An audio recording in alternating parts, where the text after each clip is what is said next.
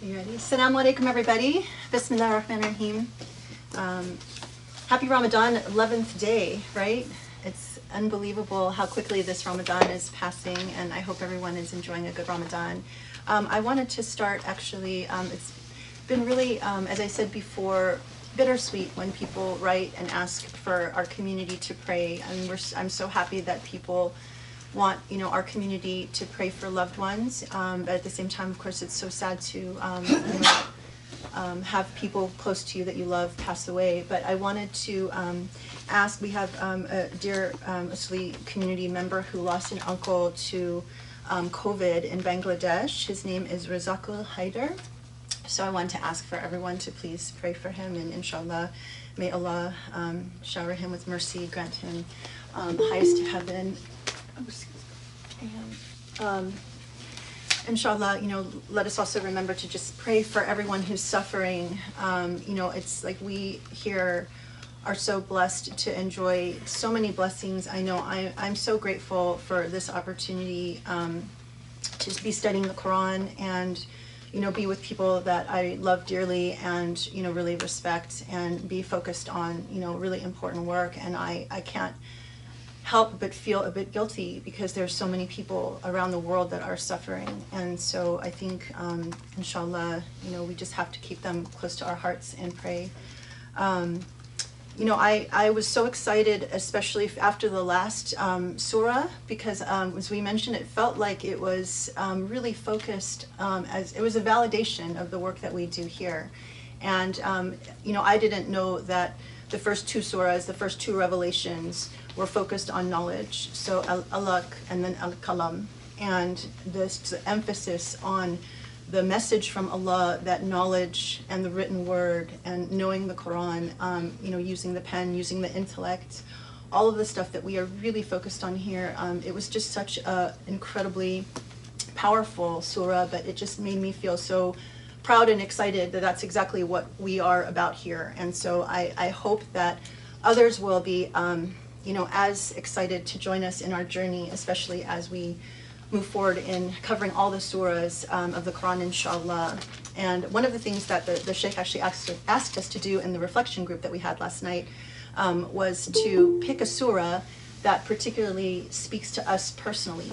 Um, and I think he's going to obviously, you know, give us some pop quizzes and some assignments to go with that. Usually, with you know, when he gives us a request like that, it's the beginning of a journey that involves um, some deep reflection and and maybe some, um, you know, painful, um, you know, confrontation with yourself. But it's always good. Um, and I have to admit, I'm behind on my assignment, so I was starting last night to try and go back and look at my notes. And it struck me now that we've covered, you know, 30 surahs, just how much depth of knowledge there is and how special every single um, surah has been. And I went back to some of the early ones. I was reviewing um, Al-Ahqaf from last, I guess it was October, or I actually not remember, it was early in the journey. And just the, the gold um, of, you know, understanding that particular surah was talking to us about how we oftentimes um, build our dreams on what is truly like sand dunes, you know, and not on something that is solid like God. But it, there was so much learning in that, and it just made me very grateful to go back and look at how much ground we've covered. And so um, I know here, especially because we go so quickly through so many surahs, we often don't have enough time to really sit down and connect with each one. Um, but I hope that, you know, um, inshallah, during Ramadan, we will have more time to, to do some of that. Um, and um, just to let you know, we are um, moving forward on Adopt a Surah. The surahs are moving like hotcakes, so hurry up and get yours.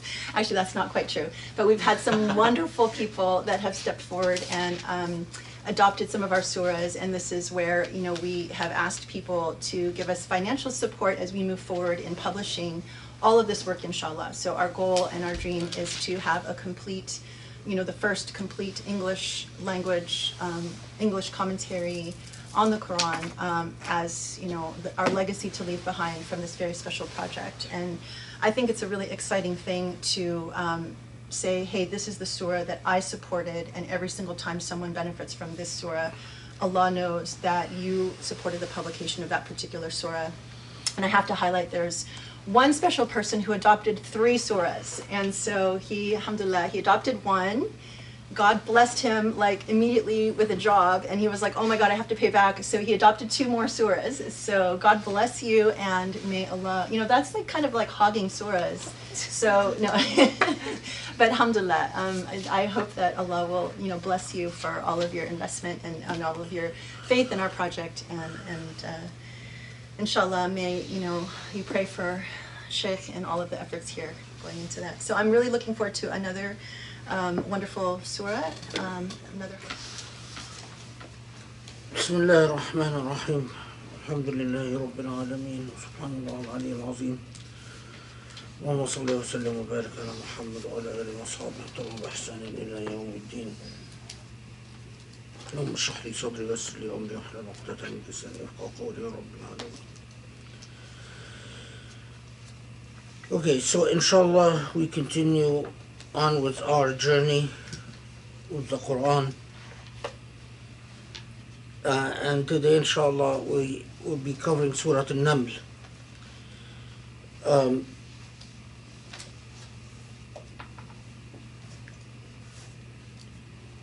i- i- remember that the lessons of the Quran are cumulative, and we are moving at uh, an unreasonably fast pace. Uh, ideally, you would take years to cover all these surahs.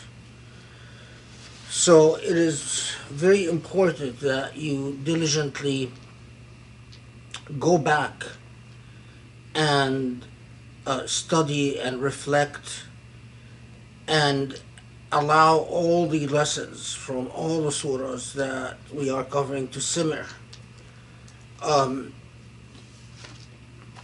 this is the only way that um, you can hope to to transform. Um,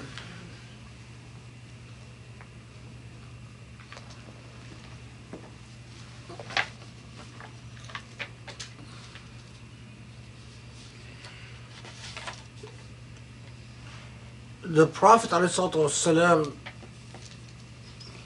um, is reported to have said من قرأ القرآن فقد استدرج النبوة um, غير أنه لا يوحى إليه. That and, and here Quran, quran doesn't just mean read the quran but who, who studies the quran. Istadraj an-nubuwa means that they it, it's very close to the idea that we've been saying um, uh, repeatedly that the quran is a personal revelation. Istadraj an-nubuwa means it's as if they have incorporated prophethood within. When you study the Quran, you bear the prophecy. Um, and the closer the Quran grows in your heart, or the more intimately grows in your heart, and the more it um,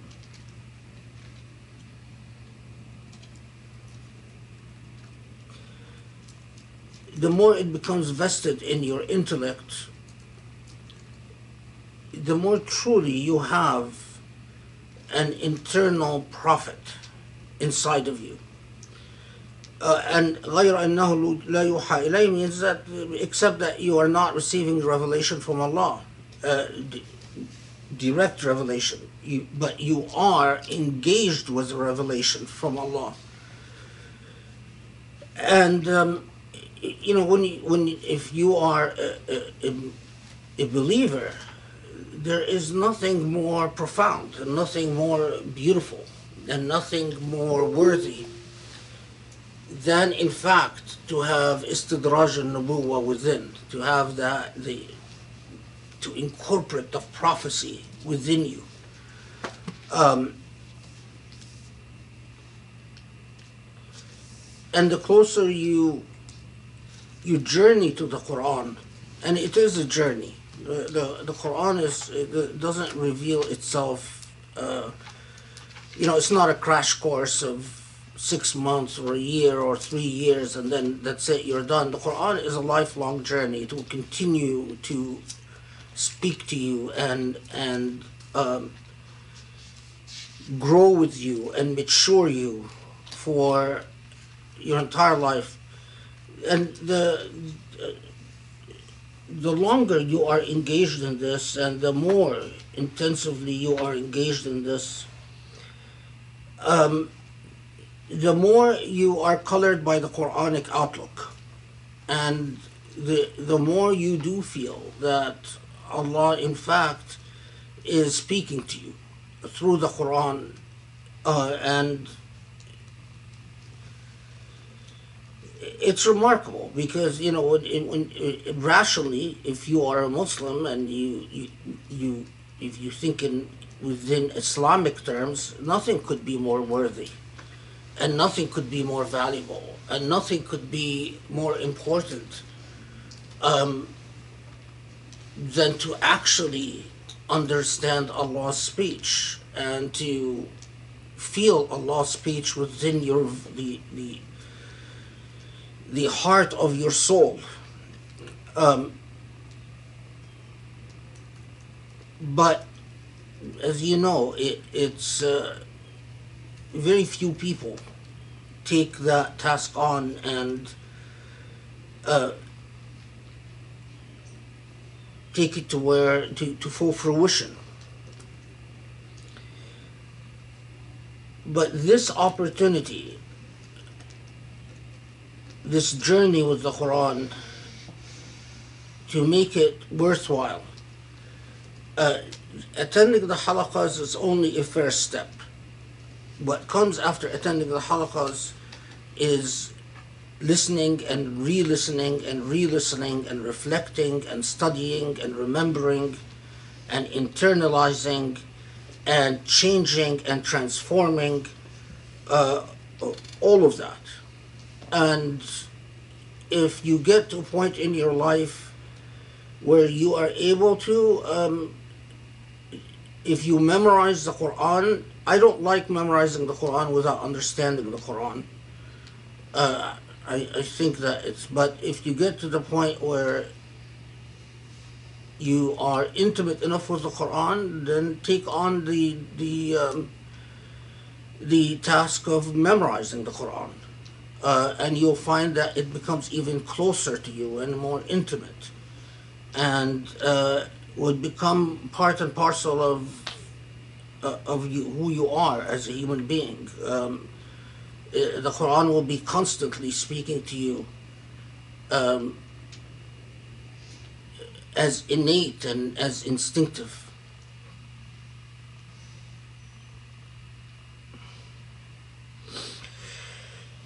Okay, so Surah An-Naml, as we know, um, is the surah that was revealed between Ash-Shu'ara and Qasas. Because I mentioned that last halaqah. And uh, it is among the surah known as the Tawasin because it starts with Ta'sin.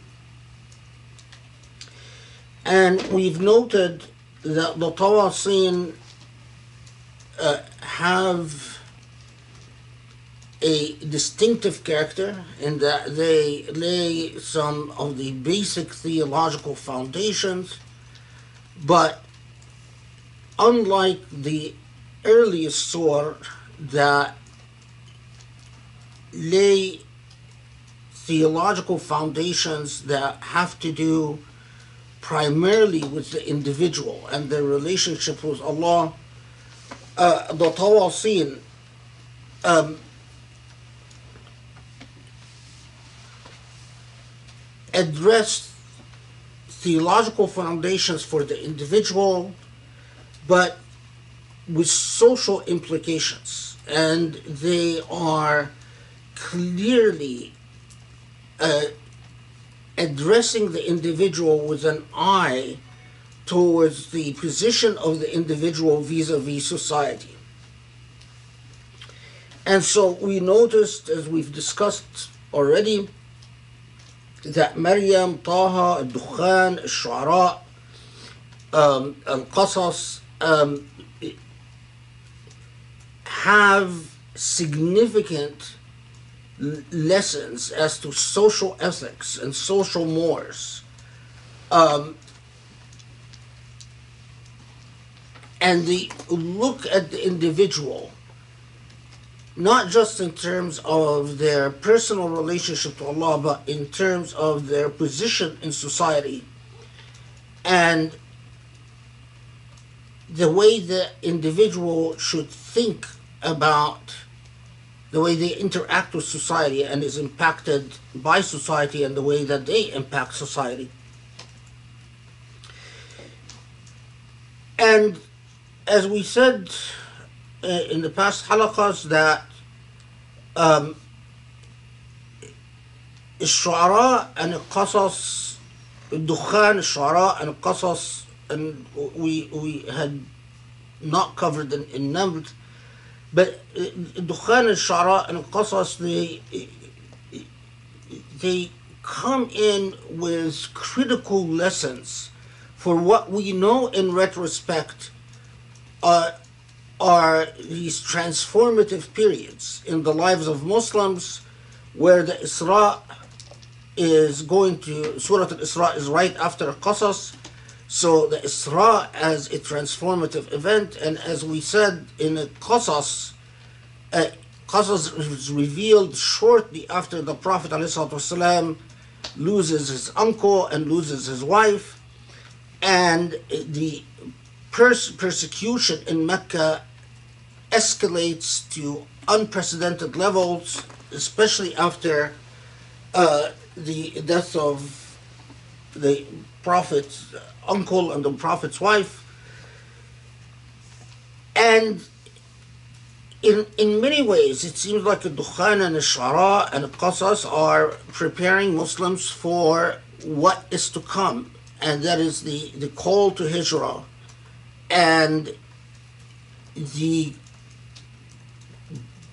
uh, serious task and remarkably challenging task of uh, building a, a new civilization uh, that starts out in a, in a single city, Medina. Um, and in retrospect, in retrospect, we can see how a lot of these lessons were addressing the challenges that Muslims were going to confront and challenges that Muslims were, would have to take on. Um, and so a Naml comes right in between a Shu'ara and a Qasas. And it is a, um, as we'll see, it, it's challenging surah uh, because it, for a person who, who is studying Surah An-Naml carefully and paying careful attention to what the surah is saying, uh, it, it it is presenting critical but subtle lessons. Um, subtle lessons that are, again, that have to do with social mores, with social ethics, and the position of an individual in relation to society and God.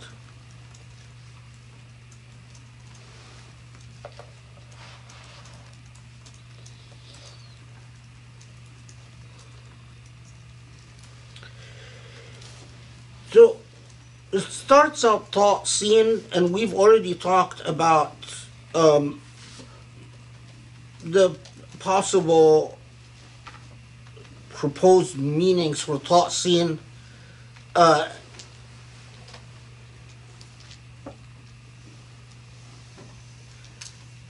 the um, the only thing that I might have not mentioned about Ta'sin is that among the Sufi esque in the Sufi esque tradition, they have some that su- suggested or that have argued that sans Ta'sin uh, is a shorthand indication for a command طهر نفسك يا إنسان طاسين which means purify yourself.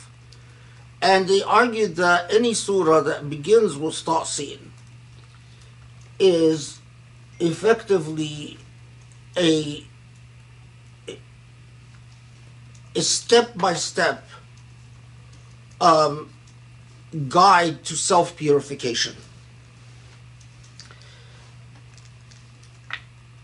Um, I, I don't know, you know, whether I agree with that, but nevertheless, it's it's one of the the things that, or one of the arguments that have been adopted by a number of very prominent Sufi uh, orientations or Sufi scholars and commentators on the Quran.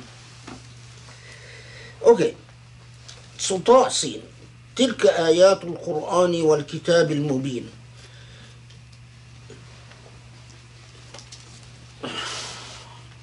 These are the signs of the Quran and a clear book. Interestingly, in some uh, in some surahs, the the we have the, the very same beginning, but it will say instead of these are the signs of the Quran and a clear book, it will f- flip it. It will say these are the signs of uh, the book and a Quran. Um, although there are people who have written a lot about this, I, I don't think it's, for our purposes, I don't think it's that, it, it, it warrants a long pause. So the affirmation, again, we know that whenever the Quran begins with Allah self identifying the Quran as a book that warrants careful attention, it's like Allah saying, pay attention uh, we know that there's going to be a heavy message delivered, and we we pay attention and expectation of this message. هدى وبشرى للمؤمنين الذين يقيمون الصلاة ويؤتون الزكاة وهم بالآخرة هم يوقنون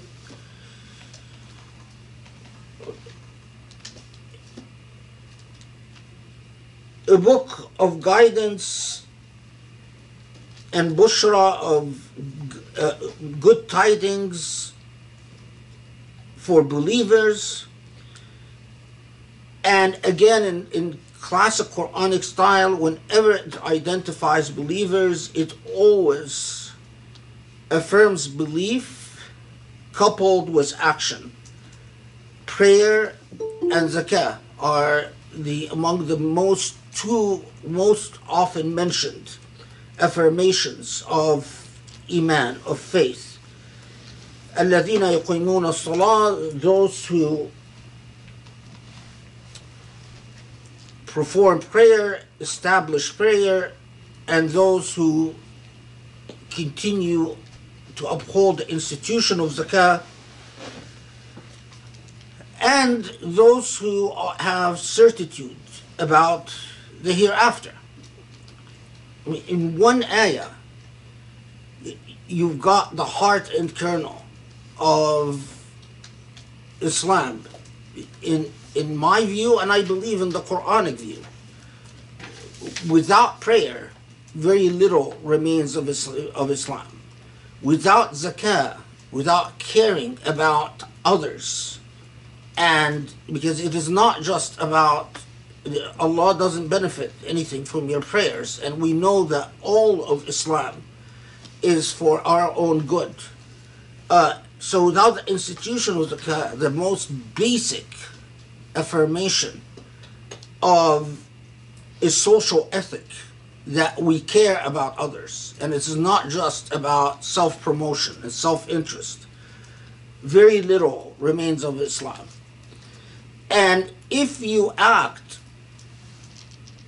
without regard to the consequences in the hereafter, because you don't think of the hereafter very much, you don't think of death, very much. You don't think of what it means to die and to end up in a grave and to be confronted with the inevitability of accountability.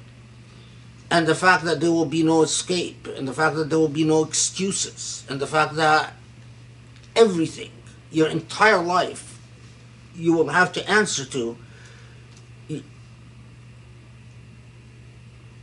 Very little remains of iman. Is it possible for people to pray and not think of the hereafter? Markedly yes. Um, there are people that you know they, they get into the habit of praying. They might have been raised muslim and they were you know raised to pray uh, but it, is yeah it is sometimes surprising that um, you'll have people who you know been muslim all their life and they, they don't they, they haven't really internalized the meaning of death the meaning of accountability the meaning of resurrection. Okay and this opening as we already know is classic opening for the tawasin for the group of surahs that begin with the ta'sin um,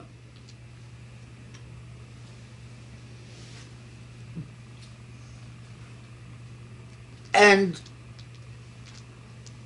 immediately and again it's rather classic of the tawasin the, the surah starts differentiating between those who have embraced the path of belief and those who have not.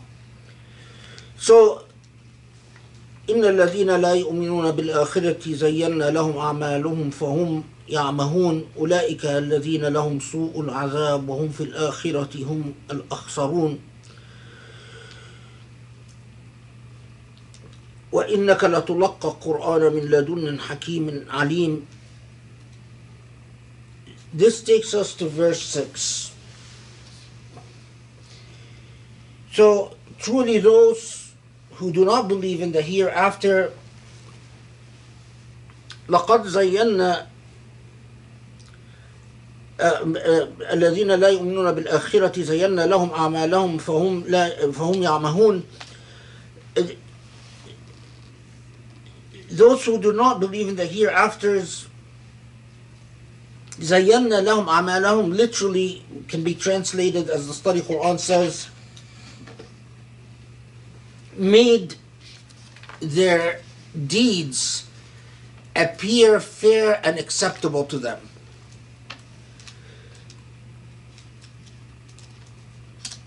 what فهم يعمهون means while they it's like um, while they stumble around in life confused.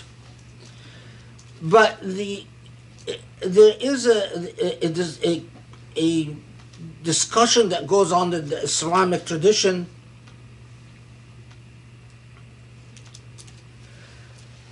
when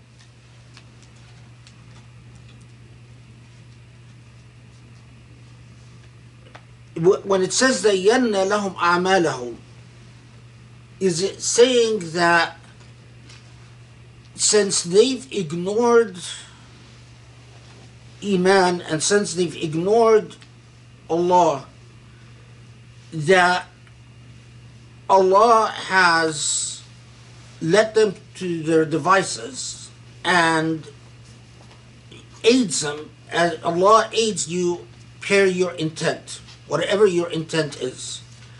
Is it saying that then Allah aided their intent so that they see their evil deeds as good, or they are no longer able to see what is the true uh, the, the true nature of their deeds?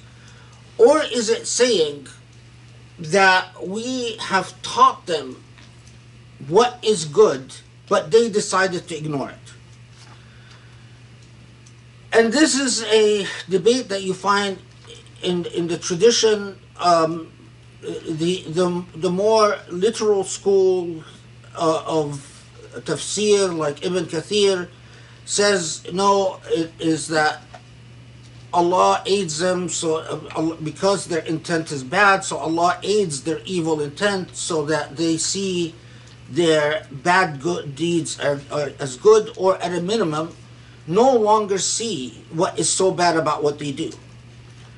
Uh, while m- more um, more interpretive orientations um, uh, like Maturidi, for instance, argues that no, it is uh, God has given them the ability to see good as good, but they chose to ignore it. So زَيَنَّ لَهُمْ أَعْمَالَهُم means that we in fact have explained to them or give them given them the means to understand what is good, but they chose to ignore it.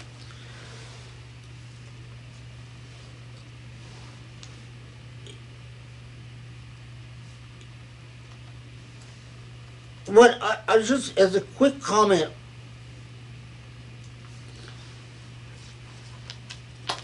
as we will see as we the surah takes us to its full journey that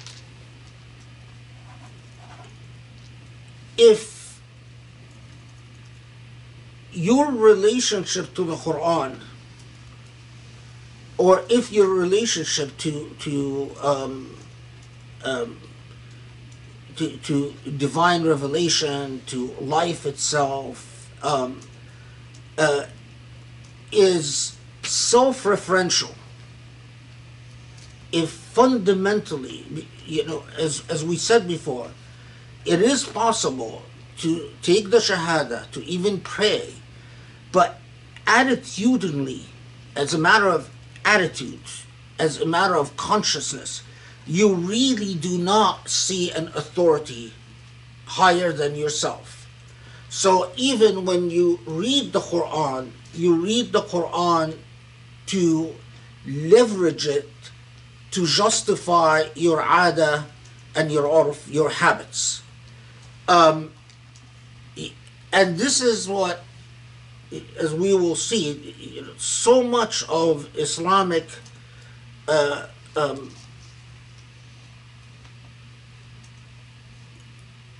books of aqaid, so much of Islamic theology, uh, it tries to help people fight that egocentric self that, can, that, that is capable of even disrupting divine revelation or co-opting divine revelation so that it's marshaled in its quest to worship itself. Um, and in especially if you read in the Sufi tradition, that is the biggest test that any human being is is confronted with. So, if one is self-referential, as we will, will see in this Surah An-Naml, um, and doesn't understand their their role in life, their position in existence,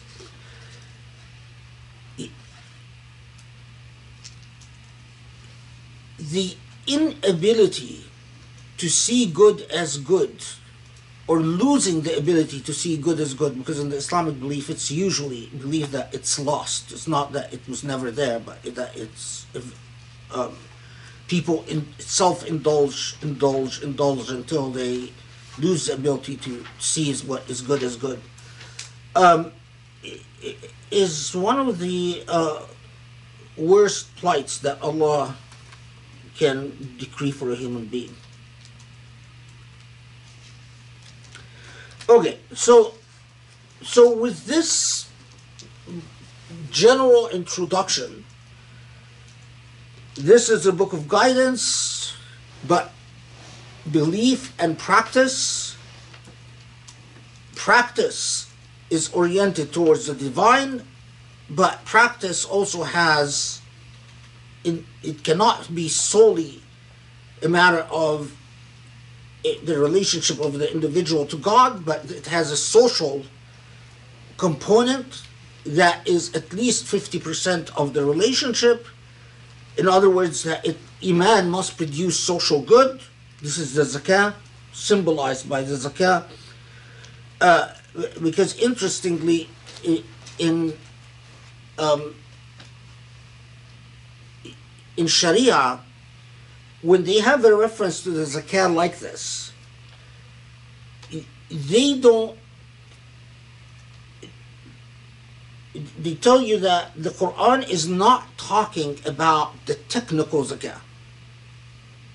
In other words, the Quran is not talking about two, the two and a half percent that of excess money that you save for uh, uh, uh, uh, you save for a year. But Quranic references to zakah in this context include the zakah and the sadaqah. So it is the technical zakah, but it is also beyond the technical zakah. So is it possible for someone to pay the official zakah, the 2.5%, for money that they have saved for and, and still not be in good standing with God? Yeah, it is possible. It depends on what their income is, what their needs are, and what Allah knows to be their income and their needs, and it, it depends on their relationship to material wealth, um, which is you know something that the individual and God are the ones that that will judge, that can assess and evaluate and judge. Anyway, okay. So then, in this introduction, that it tells you that the there, there's a fundamental problem in that those who do not believe their relationship to goodness and husn and the relationship to goodness and badness or ugliness is skewed. And and the inevitable fate that Allah affirms every time that you exist acts have consequences. All acts have consequences. If there's anything that the Quran has emphasized so many times, do not believe for a second that there will be no consequences.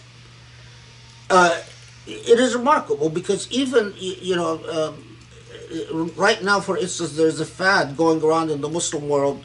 I haven't seen it in the United States so much, but, you know, I, I don't follow social media and stuff like that, so maybe but I, I've seen it in some uh, quote unquote intellectual circles in the Middle East where people start, where people nowadays are saying, yeah, well, you know, all this Quranic talk about hellfire is just symbolic and there is no real hell. Um, it, it is remarkable how uh, you know it's as if Allah knows that the human mind will always try to evade responsibility. So it will always try to walk away from the concept of accountability. And so time and time and time and time again, Allah reminds us, no, there is there are going to be consequences and there there is accountability. And don't think that somehow you're gonna fudge it. Um, somehow you're going to manage to avoid it. Okay. So after this introduction, Surah An-Naml presents us with five stories, effectively. And after these stories, it will talk about the relationship of the individual to the divine and to creation. The stories will start with Musa salam, and a short narrative about the story of the ant and Prophet Sulaiman. and then it will move on to the story of Queen Balqis. Um, is, it, is Balqis called Sheba in, in Yeah. English? So Sheba or Balqis um, and Prophet Sulaiman alayhi salam. So that's three. And then four, the story of Saleh. And five, a mention of the story of Lut. And as we know in the Qasas Qur'ani, in the Quranic narrative, every time the story is presented, it is not presented in exactly the same terms. Depending on the surah, it is presented in slightly different terms. And if you are studying the Quran carefully and paying attention to the Quran, you pay attention to what is emphasized every time the story is mentioned in a surah. Because it, the, the obvious question is well, the story of Moses is mentioned in so many different surah, but every time there are different aspects to the story of Moses that are emphasized, and other aspects are not even mentioned at all or de emphasized. And that becomes, as we'll see, an important part of understanding what Surah Al Naml is about. These five narratives that, and then the conclusion to these narratives that comes afterwards um, are critical critical to figuring out what Surah Al-Naml is about. Okay, so then it starts out with the story, story of Moses, Musa alayhi salam, and it starts out with a familiar theme for us because we did Surah Al-Qasas and we did Surah Al-Shu'ara. And it says إذ قال موسى لأهله إني آنست نارا سآتيكم منها بخبر أو آتيكم بشهاب قبس لعلكم تصطلون فلما جاءها نودي أن بورك من في النار ومن حولها وسبحان الله رب العالمين يا موسى إنه أنا الله العزيز الحكيم. وألق عصاك فلما رآها تهتز كأنها جان ولا مدبرا ولم يعقب. يا موسى لا تخف إني لا يخاف لدي المرسلون. إلا من ظلم ثم بدل حسنا بعد سوء فإني غفور رحيم. وادخل يدك في جيبك تخرج بيضاء من غير سوء. في تسع آيات إلى فرعون وقومه إنهم كانوا قوما فاسقين. فلما جاءتهم آياتنا مبصرة قالوا هذا سحر مبين. وجحدوا بها واستيقنتها أنفسهم ظلما وعلوا. فانظر كيف كان عاقبة المفسدين. So this will take us all the way to verse 14. And it starts with a familiar scene. It, it doesn't start with Moses in Egypt it, or Moses with his mother, which we know and comes in the Qasas, right? Or Moses with his sister.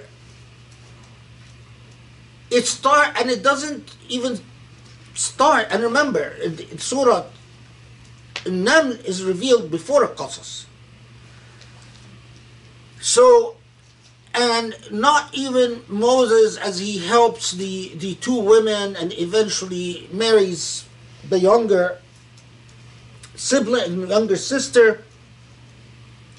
But it starts with Moses on his way back from Egypt. And it puts us immediately in contact or in, in touch with, with his desperation. It's as if the opening scene is a man in the desert with a family. It doesn't give us details at all about this family other than it's clear that he is alone and it's clear that they're desperate and it's clear that they are looking for help.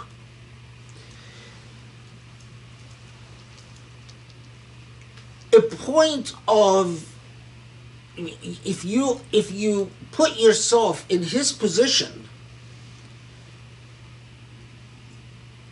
if you've ever been in in the desert it's one of, it was very beautiful when you're in in the desert alone but it's also i mean it's remarkably serene but and the solitude is amazing but it's also very lonely.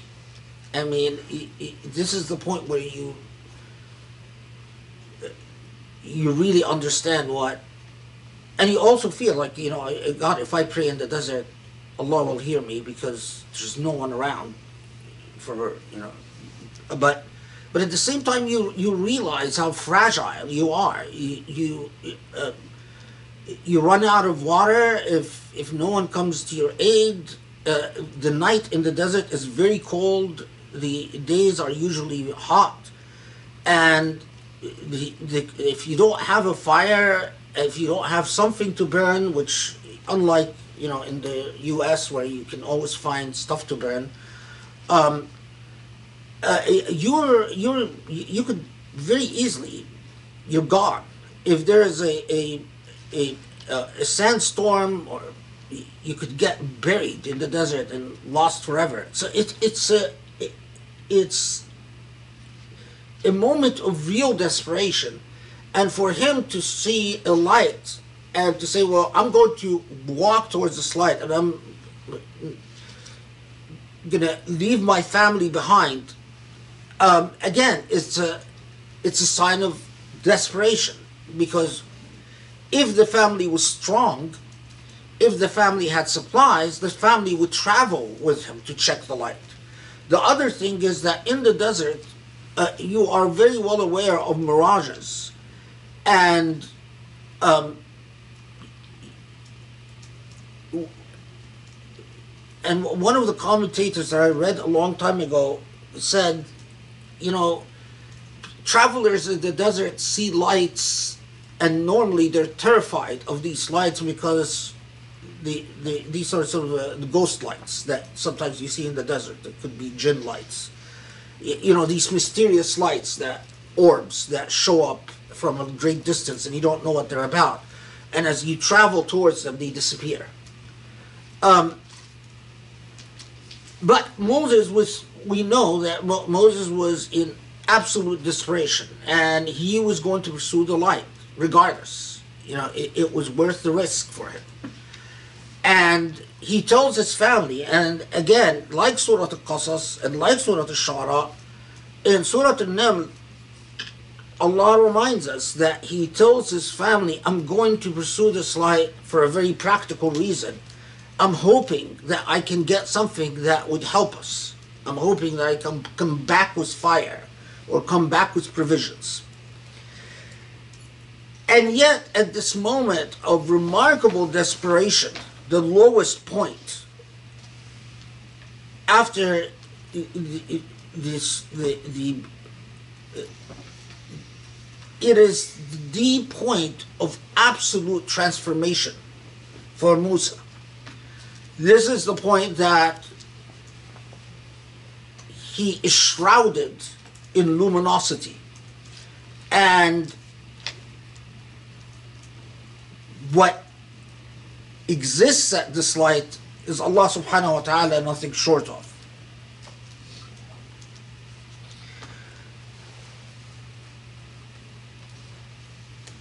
And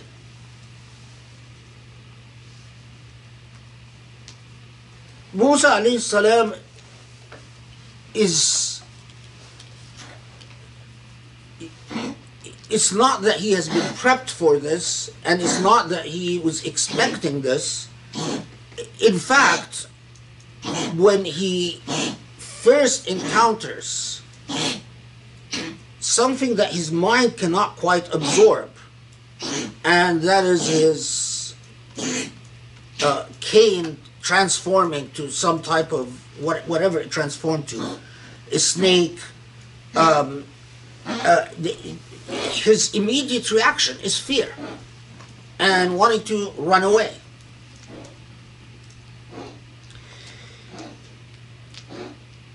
And again, we are reminded in Surah An-Naml that Allah subhanahu wa ta'ala comforts Moses and says, No, I, I know what you're really about. Despite your fear, despite your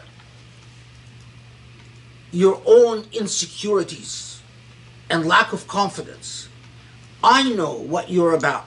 And remember that we know from Surah Al-Dukhan and Surah Al-Shu'ara that when Allah subhanahu wa ta'ala tells Moses, go to the Pharaoh, and he, immediately his response is very human. I fear that he's going to kill me. I fear he's going to torture me. And I fear that I will not be able to express myself very eloquently. So can, can I please have my brother with me? But in Surah An-Naml, it doesn't tell us anything about his brother.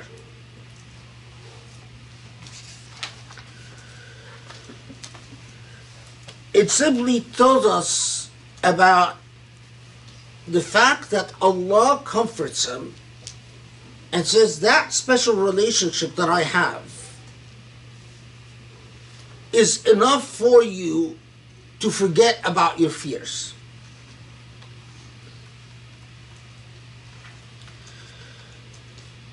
But Surah An-Naml mentions something else that even is not mentioned in Surah Al-Qasas. and there is the nine what the Quran calls the nine uh, the, the, the nine signs um, the um, the nine plagues is that what it, they're known in the biblical world? Nine plagues, well, not nine, nine plagues, but nine afflictions. Um, uh, actually, let's see how the study Quran puts it. This is uh, what is it? Um, Twelve. Um, It says signs. that it just says signs. Yeah. Yeah, it does say so. Yeah. Okay. Okay. And what we know by by the the nine signs are the the the same biblical uh, plights or um, curses that are sent upon the Egyptians once they reject Moses. The the the, the frogs, the um, um, um, what do you call them? The grasshoppers that eat their crops, the the the locusts, the, the locusts that eat their their their crops, so on and so forth. So there are nine consecutive punishments when the Egyptians insist on persecuting the Israelites and insist on rejecting the message of Moses. And they are going through and eventually although the Quran doesn't explain it but we know from the biblical tradition that eventually the pharaohs even go to Moses and say you know can can you do something? But the reference in the Quran here is what is most interesting where it tells us that وجحدوا بها واستيقنتها أنفسهم this is 14 let's see how he translated it uh, they rejected them rejected the signs though their souls were convinced of them wrongfully and exultantly um, sort of disappointed in the translation but anyway um, that suffering what they suffered, formally, they continued to agree with the Pharaoh that none of this is real, that all of this is coincidence, and none of it is an affliction or a punishment from God. So, in other words, although their, their, the quality of their life got materially affected, and things continue to go from bad to worse. But the elite in the state could not afford to give legitimacy to Moses or to his God or to accept that any of what was coming to the Egyptians was in fact punishment for their for their misdeeds. Although and the Quranic expression is remarkable because although internally they knew that God was punishing them, but officially they will never admit it. So Surah An-Naml here gives us an element to ponder and to reflect on that is fascinating.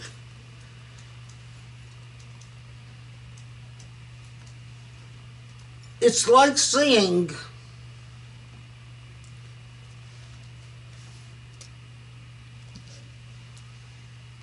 look for Allah subhanahu wa ta'ala at your lowest point.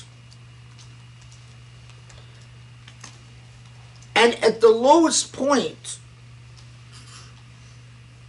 your ego just might be humbled enough for you to see the divine in ways that you would be oblivious to if your ego is not humbled. This is a very common problem. The divine could be right next to us, but we just ignore that fact because we haven't hit the lowest point yet.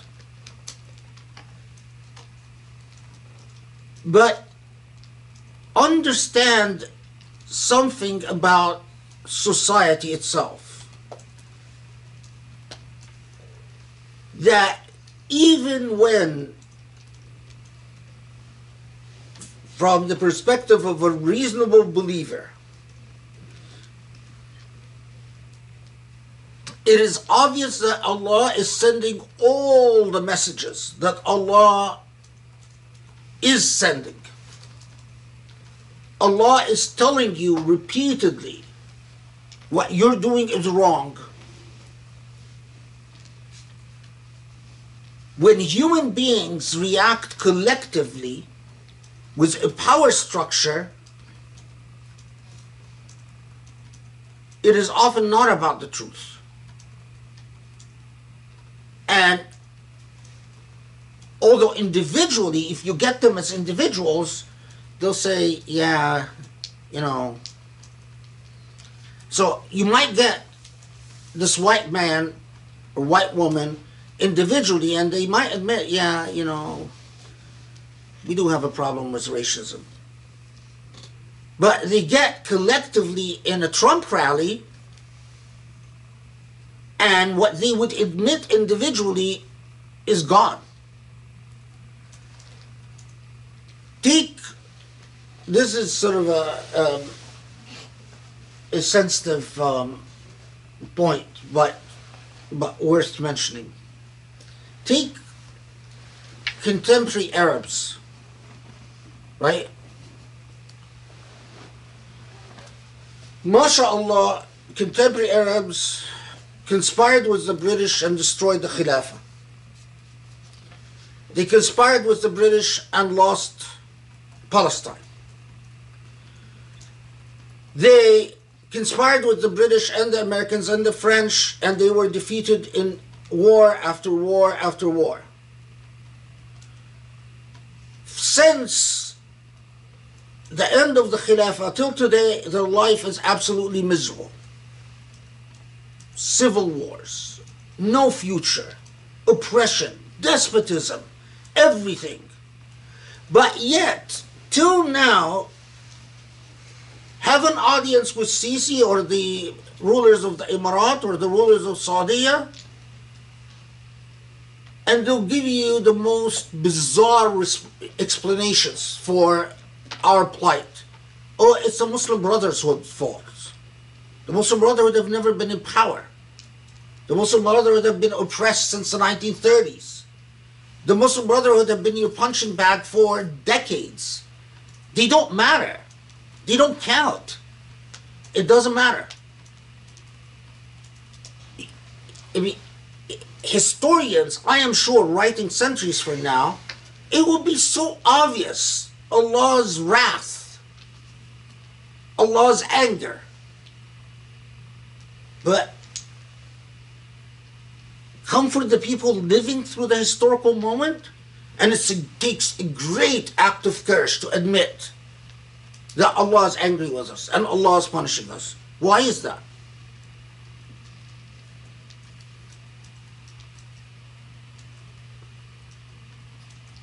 Sometimes the most powerful and painful points are the most obvious points. You don't need French social philosophers that speak in double and triple language. You know that who who obfuscation is a is an objective in itself in, in their theories.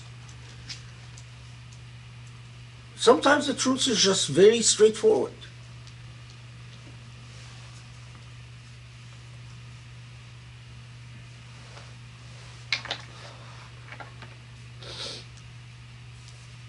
Are we depressed you guys? Yes. Alhamdulillah. Okay.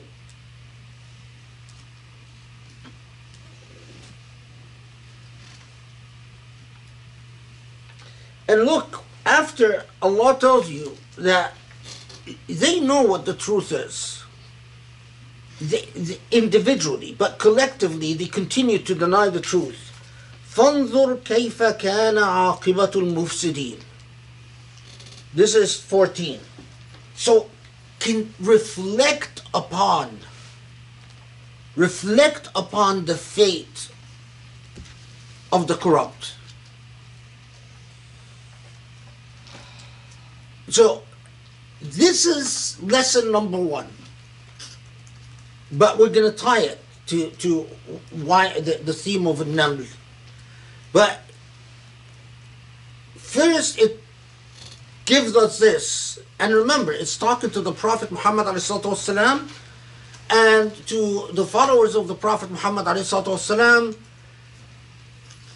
in lessons that they will heed, and some of them will be too challenging, and, and, they'll get, it get, will get away from them after, especially after the death of the Prophet. But understand it is not just about you preaching, it's not just about the message, it's not just about how well you present the message, it's not just about the miracles, it's it, it- human beings especially when they get into these social units are elusive and complex. Um,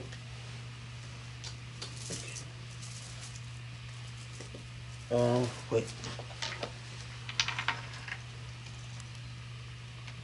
Okay, maybe this will work.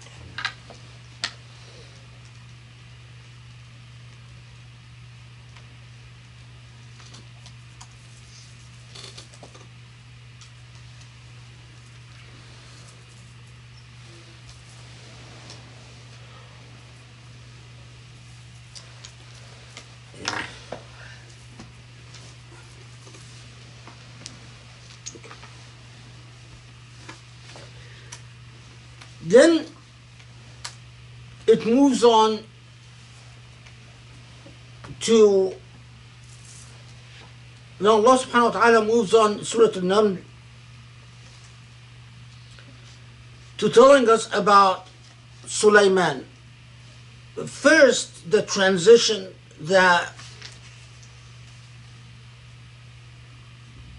from the lineage of Moses we know that there's Dawood, David, and alayhi salam, and then from Dawood, Sulaiman alayhi salam,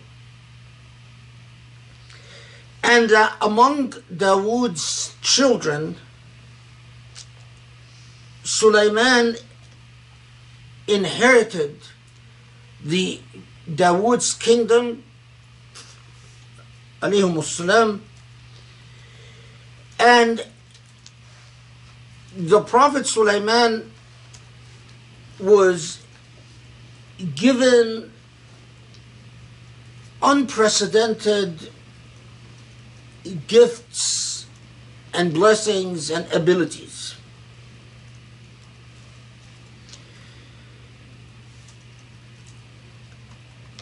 In the the Prophet Sulaiman could communicate with nature, living beings from the the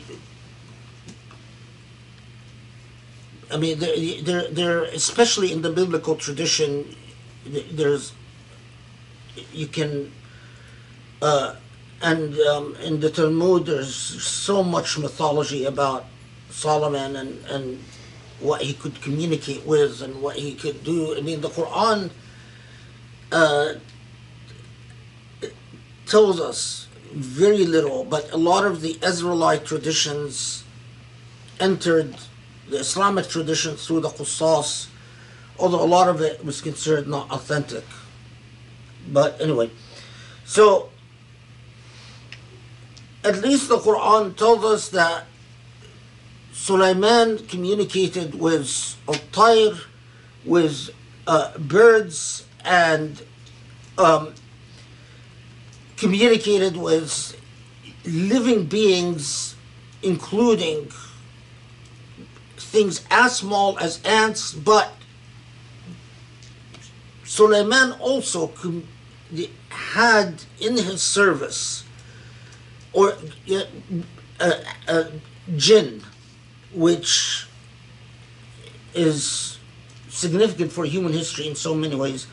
A lot of um, a lot of the magic that is used even today uh, it all goes back to the Prophet Sulaiman.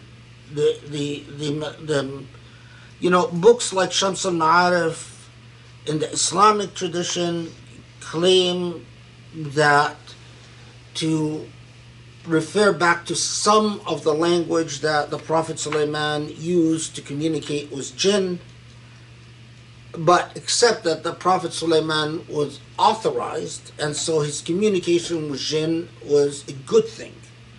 But when we use that language to communicate with jinn, that's not a good thing, uh, because we're not authorized. And um, although in the Islamic, at least in the Islamic context, a lot of those who do use this language to communi- communicate with jinn will pretend like they are authorized and they will tell you, oh, we do it all in the name of Allah and the Prophet and so on and so forth. It's all a lie. None of it is authorized. Um, and, and so, you know, if, if you're smart, you'll, you'll stay far, far, far away from this stuff.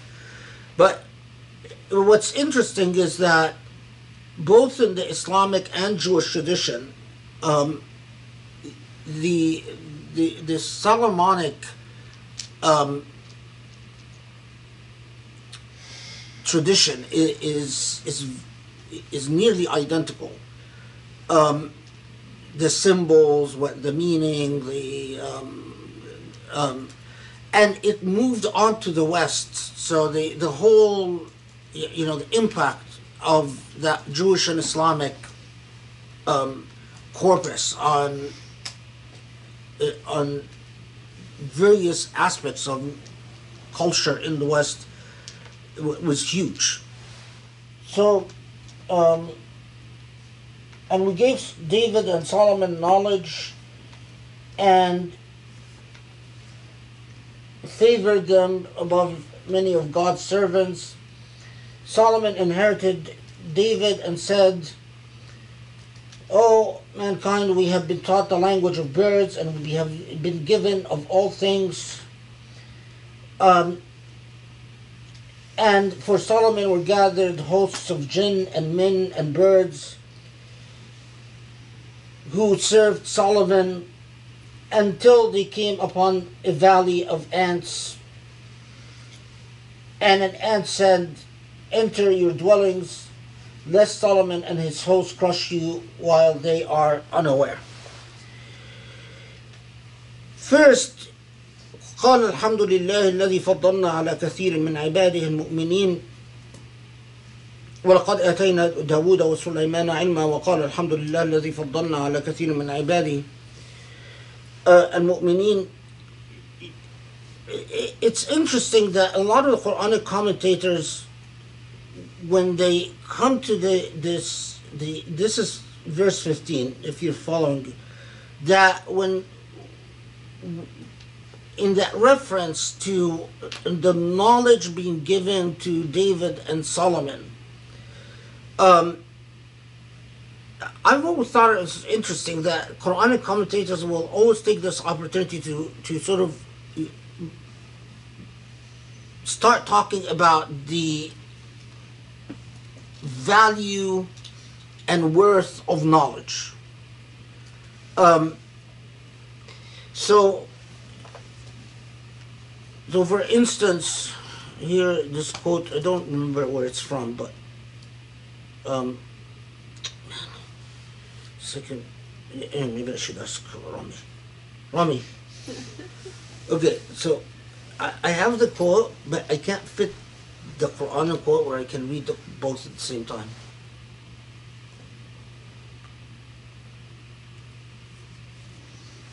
Oh, cool. Okay, that's great.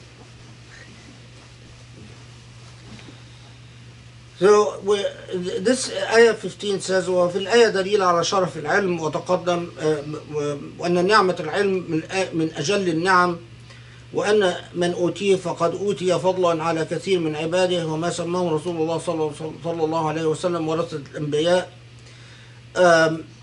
لمداناتهم في شرف في الشرف والمنزلة لأنهم القوام بما بعث من أجله uh, so so forth. that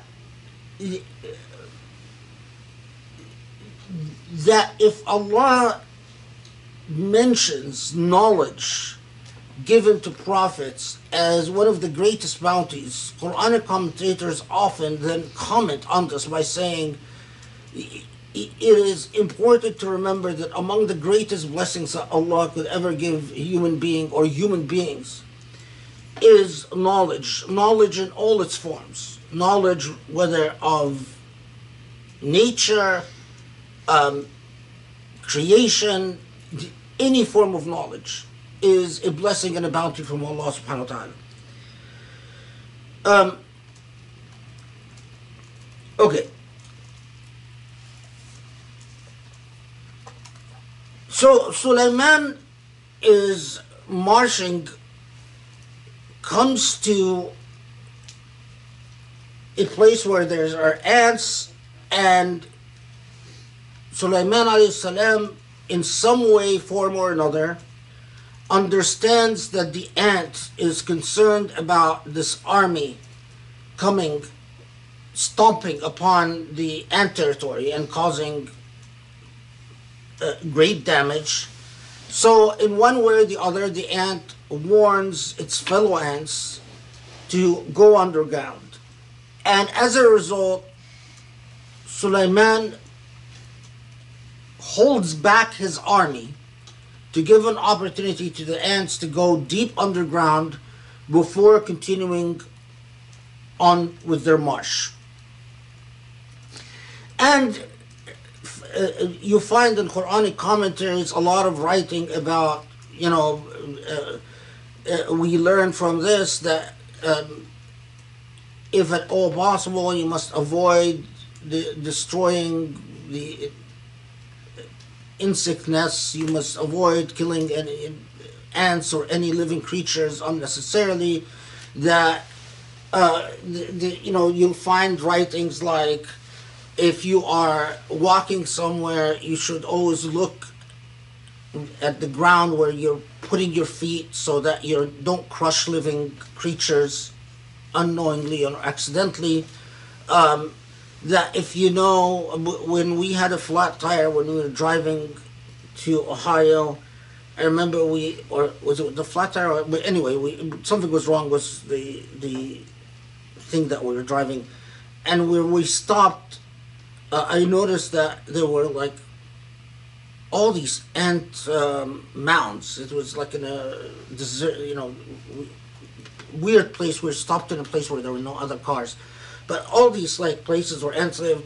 So, i- i- you know, I, immediately I remembered all the the Sharia um, uh, um, invocations that if I would to walk in this area, then I ha- I I would actually be responsible before Allah because unless I have a good reason to walk, then I should avoid the areas so not to disrupt their nests. And even if I do walk, I have an obligation knowing that now that I have noticed that there are a lot of ant mounds there, I have an obligation to watch where I put my feet so I don't unnecessarily disrupt, you know. So it's, you know, you, find a lot written about things like that. Uh, the most um, literalists of the orientations, they say, well, what we take from Surah An-Naml is an obligation not to disrupt ants and not to um, uh, uh, and not to disrupt or not to kill hudhuds. Um, what is a hudhud? Um, Hoopoe. huh? I don't, it's a weird word. I don't know the word. Hold on. Okay. See? Hoopoe. What? Yeah, it's a weird word. How do you spell it? H O P P O E or something like that. H double O P. Hopo? Yeah, H double O P O E. Hopo? I thought Hood was hummingbird. Oh, Hopo. H Joe, O someone P said O something in the chat. E. Oh, interesting. Bird. Bird. Yeah. I like their mohawks. It's H O O. Um, so I mean, it, it, the most literalists among among them they say, well, it, you know, there's a special rule for ants and hopos, I guess, and hudhuds, but uh, you know, alhamdulillah, most authorities went well beyond that and said, well, you know, it's not just ants and, and these types of birds. Um, okay. So we have this brief encounter where Solomon is marching, takes note, pauses the army. Now, so one obvious point that so many commentators have, have noted is how the purposes of Allah on earth are promoted through knowledge. It is Solomon's knowledge of what went on with the ants that led to the preservation of ant life. One of the commentators, this was fourth century uh, commentary, said so if someone discovers, which I thought was very interesting, considering you know that it was written what eleven hundred years ago. If someone discovers a way to understand the anin al uh, the, the the whining of ants, like their cries for help, it w- they would be rewarded by God for every ant life they save. So one obvious point is the value of knowledge itself. Yes, the knowledge given to Solomon was a gift from Allah. But what if we are not given that knowledge as a gift from Allah? Then we have an obligation to achieve that knowledge even if it's not a gift from Allah. It's not the point is not learning the ants, but the point is learning whatever leads to that result. So that's one thing.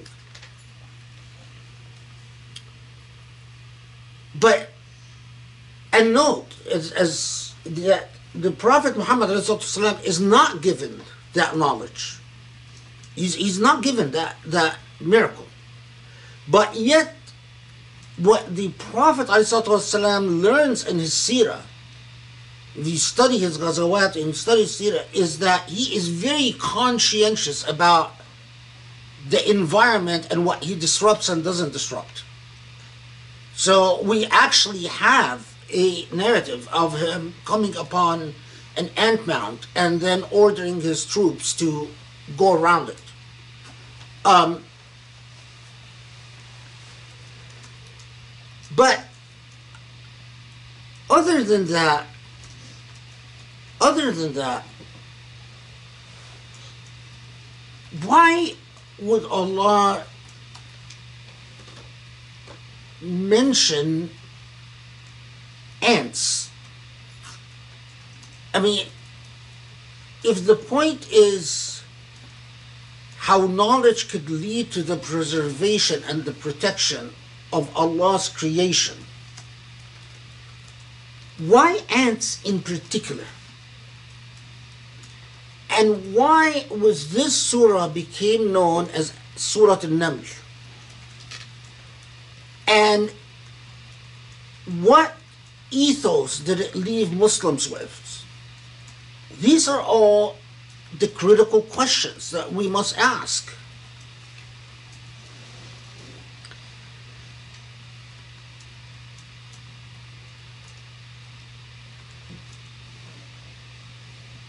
Most of this, of the answer to these questions, or the answers to this question, I'll come back to later. But for now, consider the following.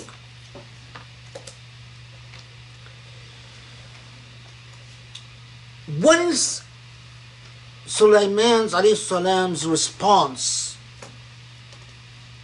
to what the ant said? تبسم ضاحكا right he he is his response is to thank Allah for that knowledge and to thank Allah and to, in fact, res- to, to react to this by holding back his army to promote the protection of the life of the ants. So, what your attention is drawn to is the, the smallest the most minute and arguably the most insignificant of elements in your divine enterprise.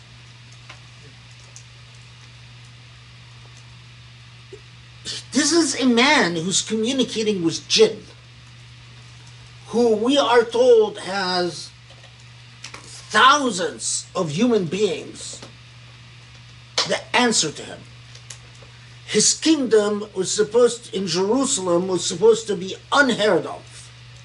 Who achieved for Jews or for the Israelites rather than Jews, the Israelites, what no other king achieved, more than King David. He expanded the Israelite kingdom in Palestine to unprecedented levels. The fanatic Israelites of today, fanatic Israelis still dream of recreating Solomon's kingdom because it dominated the entire Middle East, right? But in the Quranic outlook, which doesn't exist in the Bible,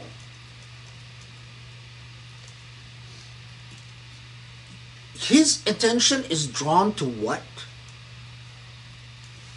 To ants. Not just the big themes, not the big picture, not all the jinn that are serving him and doing all types of these amazing things for him, but ants So keep this in mind because we'll come back to it. بسم الله الرحمن الرحيم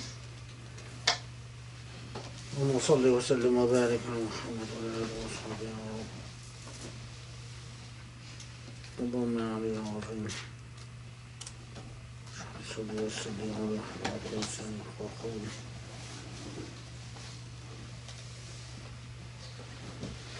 Okay. So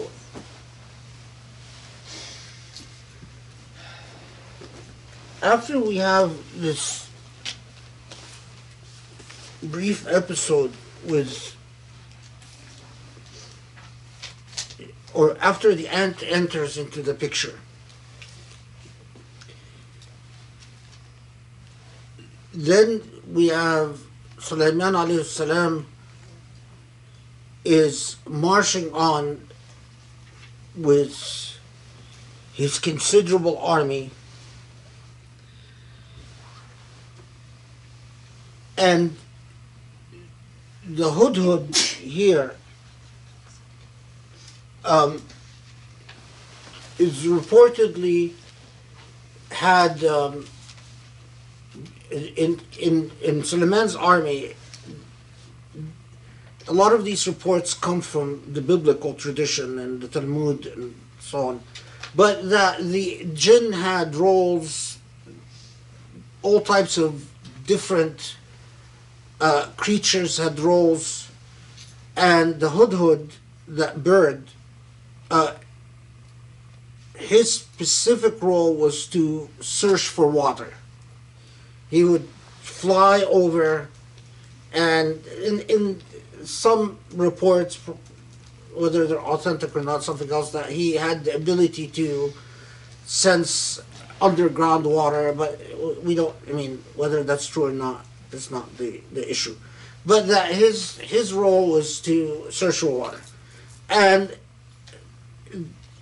Sulaiman alayhi salam has a regimented army with clear duties and um, clear roles, and he notices that the hudhud is missing, that bird is missing. And he belie- he suspects that the hudhud is a deserter from his army and the the biblical tradition especially has some interesting narratives about uh, desertions by jinn and rebellions by jinn against um, Sulaiman, which does not make it, which is not in, incorporated in the Quran. But anyway, so he says, you know, he, he expresses that look for the hudhud, and if in fact he's a deserter, he's going to be punished. The only reason I, I flag this punishment issue, um, um, wait, he said, um, yeah, so he says, uh, I will punish him se- severe punishment or slaughter him unless he brings me a clear warrant. Uh, the there's some, you know, you could tell you uh, when when interpreters don't have an ethical core. Uh, there are some bizarre interpretations that take from that cited this ayah to say, well, it is illegitimate to severely punish animals if they disobey you. But then they interpret severe punishment, and some of the best responses to them would say, well, severe punishment for the Hudhud could have been simply an expulsion from Suleiman's army as a prophet. So it, it is it is you who has a problem if you interpret severe punishment to mean torture rather than something like exclusion. Do you, do you see the point I'm saying? Uh, as um, let me just make sure I'm not forgetting anything.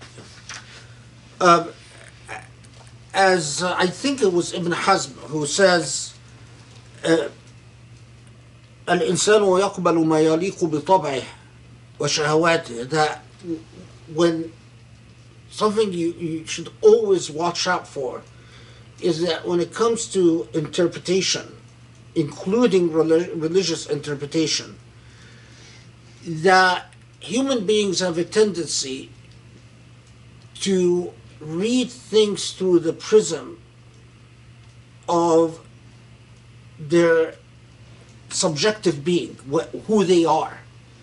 And so if if they're cruel human beings, they will read severe punishment as a some type of a, a license to torture. And but if they're an ethical human being, they will read severe punishment to be something like, I'm going to expel him from my army, or I'm going to exclude him, or I'm going to imprison him for a period of time. You know, it. Anyway, um, so as we know from then the narrative of the third story in Surah An-Naml is that the Hudhud does reappear and tells the Prophet Sulaiman, I have found a kingdom, and this is a prosperous kingdom kingdom led by the Queen of Sheba. The, the, the kingdom is the kingdom of Sheba, and Balqis is the queen, and that the that kingdom is in Yemen, and they are um, of Zoroastrian influenced beliefs. They they worship the sun. Um, some reports said that they worship fire, but that's probably not accurate. It's it's more accurate that they were sun worshippers. Okay. And although this is in Yemen, but we know that in fact Yemen, Judaism extended to Yemen for a period of time. Um, uh, and it's, it's, so yeah, there, Yemeni Jews still exist till today. But anyway, so the, the Prophet Sulaiman then heads to Yemen and he's going to give the Queen of Sheba and. Uh, he sends a a letter with the Hudhud, and the letter gives warning to the Queen of Sheba that an invitation to, to uh, it's it's a you know either worship the, the the one God or there's a state of warfare between me and you. Okay.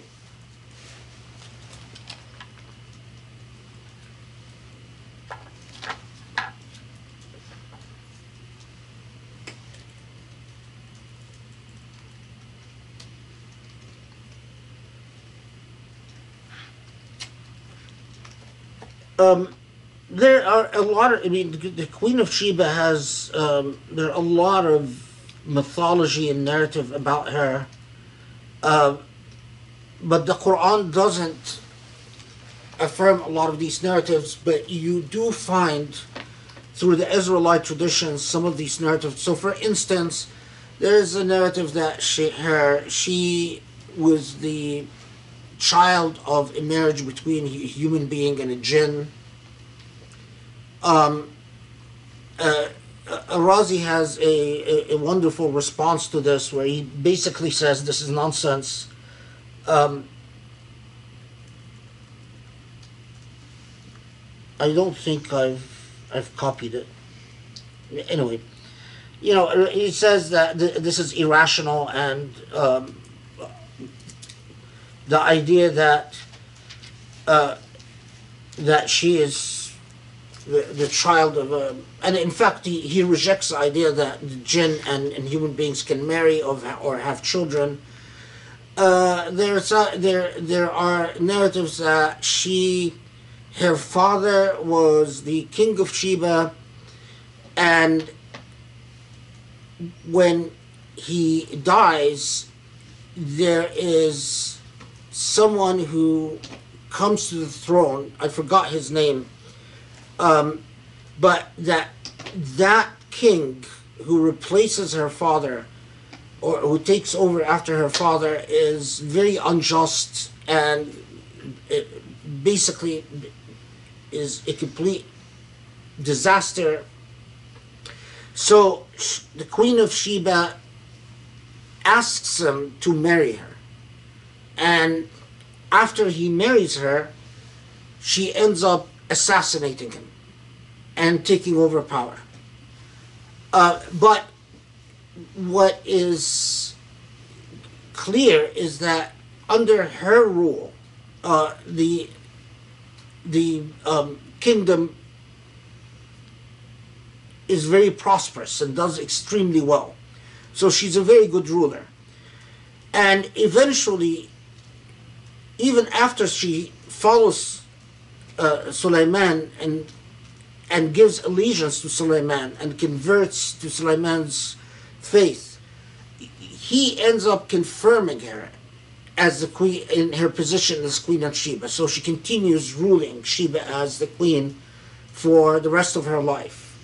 Um, and the kingdom of Sheba itself continues to be in very good shape until she passes away. And then I guess the, the man who rules after her uh, doesn't do as well. The, in Sufi-esque traditions, this whole narrative about the Hudhud and the Queen of Sheba um, produces some very interesting re- results. Um, so, the reference to the Hudhud, what is the Hudhud again in English? Uh, hop, hopo? Very strange word. Anyway, so he- here's, I'll, I'll read it first in Arabic. Um, one of the Sufi uh, tafsir says the following هدهد كل إنسان نفسه فإذا تفقدها فوجدها غائبة عن الله في أودية الغفلة هدهدها بالعذاب الشديد وأذبحها بأنواع المخالفة حتى تأتيه بحجة واضحة.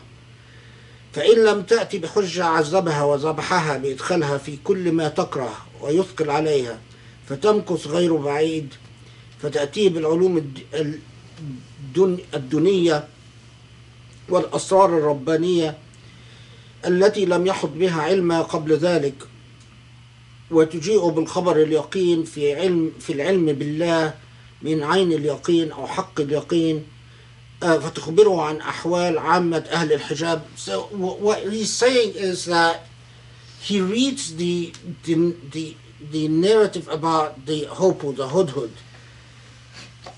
as symbolic, and he's saying that each of us has your own hudhud, and that the, the internal hudhud that each of us has is often a troublemaker, and often um, goes to distractions that are far away from um, and that he says that the, the, the, the whole idea of the hudhud look, looking for a kingdom and uh, whether finding a kingdom not finding a kingdom he's, he's saying think to your, about think about your your own bird in, a- in a way um, does your bird see kingdoms of the divine, find kingdoms of the divine, or does your bird just simply fly, fly around lost with no purpose?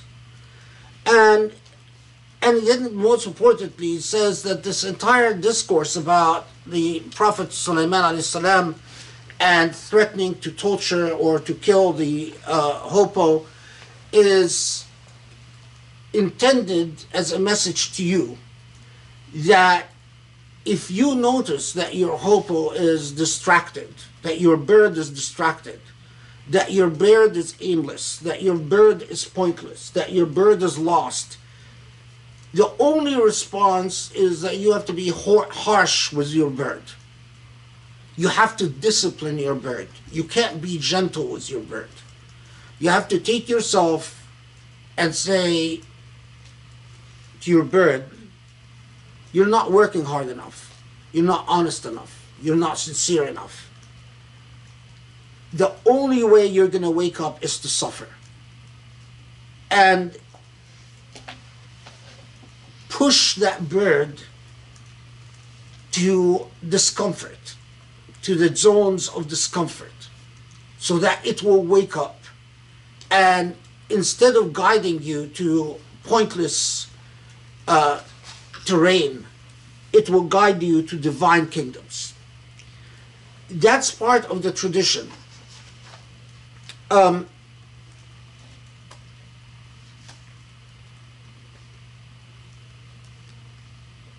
similarly, they read the reference to the Quranic references to the Queen of Sheba. And again, I'll read the Arabic first, then I'll paraphrase it. إني وجدت امرأة تملكهم يعني وهي نفسهم الأمارة وأوتيت من كل شيء تشتهيه وتهواه من غير وازع ولا قامع ولها عرش عظيم وهو سرير, سرير الغفلة والانهماك في حب الدنيا والشهوات. لا تسلط كبير على من ملكتها وجدتها وقومها يسجدون للشمس ويخضعون أي يسجدون للسوى ويخضعون للهوى من دون الله. وزين لهم الشيطان ذلك فصدهم عن طريق الوصول فهم لا يهتدون إلى الوصول إلى الحضرة أبدا ما داموا كذلك لأن حضرة ملك الملوك محرمة على من هو لنفسه مملوك. لأن حضرة ملك الملوك محرمة على من هو لنفسه مملوك. ألا يسجدوا بقلوبهم لله وحده. فإنه مطلع على خبايا القلوب والأسرار وعلى ما يسرون من الإخلاص وما يعلنون من الأعمال التي توجب الاختصاص So what he's saying is, is that, look, think of the relationship of the Queen of Sheba to its people. Queen of Sheba ruled over these people. It was absolute power. And she could do whatever she wills, whatever she wants. Think of what type of queen rules over your own kingdom. Does your queen inside of the kingdom of the south rule with restraint, with morals, with ethics, with principles, with rules? Or do you simply prostrate before your queen prostrates before its own pleasures? So your, your queen worships its own pleasures. It just does whatever the whim calls upon her to do. And لأن حضرة ملك الملوك محرمة على من هو لنفسه مملوك because there is a principle involved that Malik al-Muluk is Allah subhanahu wa ta'ala. If you want to be in Hadrat Malik al-Muluk, if you want to have the presence of the divine subhanahu wa ta'ala, that's not possible if you own yourself. So unless you surrender yourself to Allah, you have no hope of in fact being in Allah's presence. As long as you retain ownership of yourself, then it's a fool's errand. It's, it's never going to happen. Um, I, I flag this because obviously, I mean, the Surah An-Naml in the ends up, and especially the this whole narrative about the ant, the hudhud, the bird, and the Queen of Sheba becomes very significant in the Sufi imagination. And it even inspires huge works of literature like The Conference of the Birds, um, which is a, a great work of not just literature but ethics and morality and adab. Um, and in Sufi literature, a lot of the Sufi metaphors inspired by Surah An-Naml um, always has the characters, animals and birds. So they tell immorality tales always with animals and birds as the and and, all of that it's deeply steeped into the imagery of Surah An-Naml.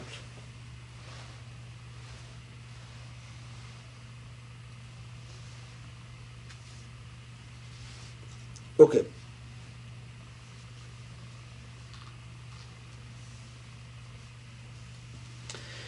So uh, I'll move on, but like in 27, where he says, قال سننظر أصدقت أم كنت من الكاذبين, where Solomon is telling the, the hudhud, um, I will see if you are truthful or lying.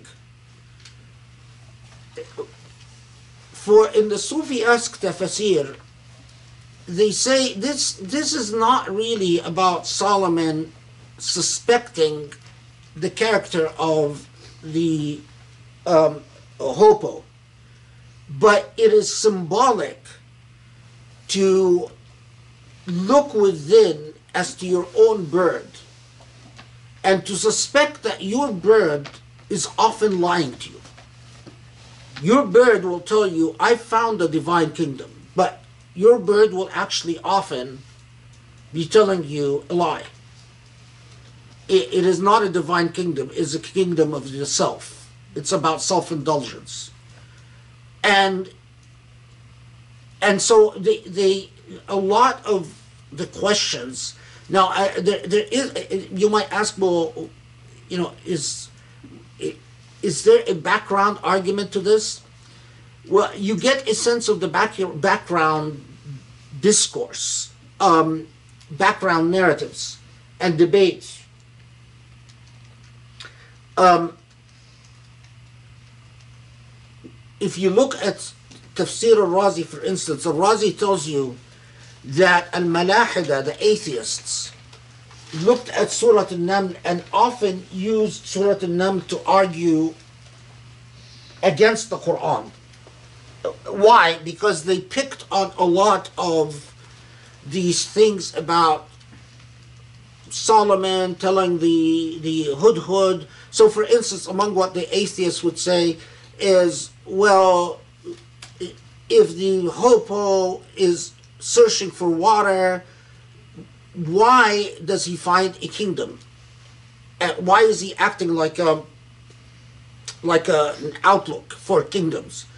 And why, when he tells Solomon, does Solomon not believe him and say, "I will see if you're lying or not lying," and, and, so on and so forth? So the in, in, the it was obvious that atheists at even Razi's time were raising all these questions about um, um, Surah An-Naml. And for in the Sufi tafsir, they, they basically say, well, this is um, this is not what it's about. The, the, the, this is misses the point. But as you will see, my my approach takes a different um, a, a, a, a different you know we'll, we'll see. Okay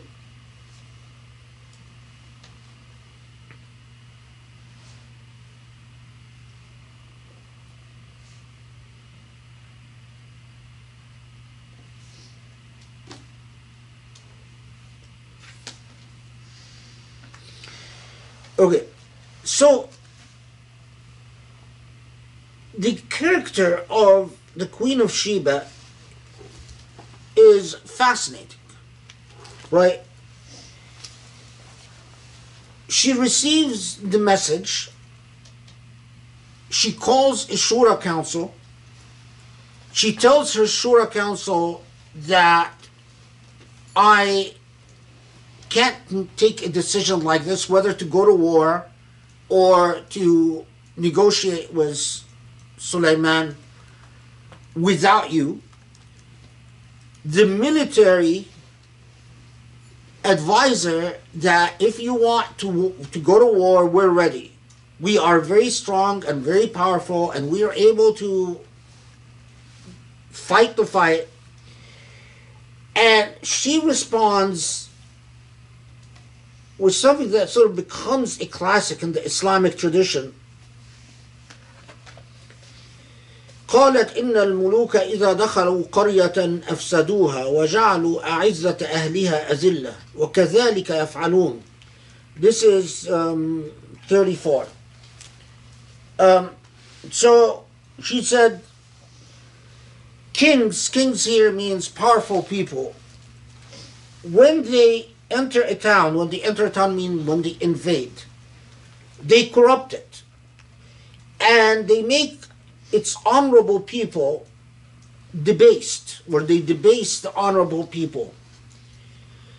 وكذلك يفعلون and they will do likewise meaning that it's, it's a, an emphasis she's affirming so her military says we're ready for war but she is worried about the corrupting impact of war and that war will do a lot of damage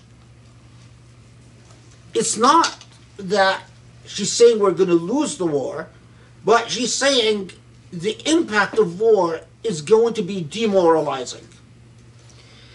And she does what in the customs of the age was the typical thing to do. When you don't opt for war, you send a gift. You send a friendly response and a gift. And the gift will often tell you whether that foe is uh, very powerful, not that powerful. In other words, if the if the opponent says no, I want more, then then it's clear their their intention is to exploit, and that they're sort of confident about their own power. But if they accept the gift, then you might actually opt for war because that means that they are leeches. They they just want a payment, and you might have to go to war to make a point that no one can extort us. So her response about sending a gift is very reasonable within the the practices of her age. And when she sends the gift, what does Solomon do? Solomon does something that gets her attention. He says it's not about material wealth, it's not about gifts, and says, I am not accepting your gift. If you think you can buy me off, this is not what this is about.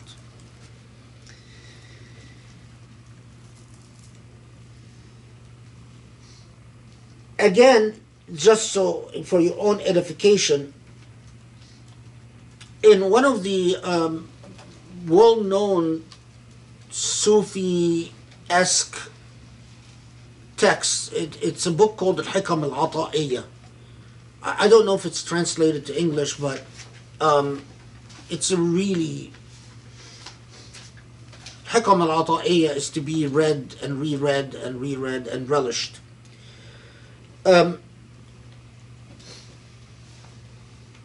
Al-Hikam Al-Ata'iyya says something that is is worth uh, about th- this narrative, uh, and especially the narrative in verse thirty-four about if kings invade a town, they they they destroy it and so on. So in Al-Hikam al-Ata'iyah, he's talking about the wisdom of the Queen of Sheba. And that she was a, a very reasoned and very rational and very balanced woman. And then he goes on to say, ومتى وردت الواردات الإلهية عليك؟ هدمت العوائد لديك. إن الملوك إذا دخلوا قرية أفسدوها وجعلوا أعزة أهلها أذلة وكذلك يفعلون. فكل وارد نزل بالإنسان لم يغير عليه عوائده فهو كاذب. لا تزكين واردا لم تعلم ثمرته فليس المراد من السحابة الإمطار وإنما المراد منها وجود الأثمار this. It says that the Quranic narrative here wants to teach you a point.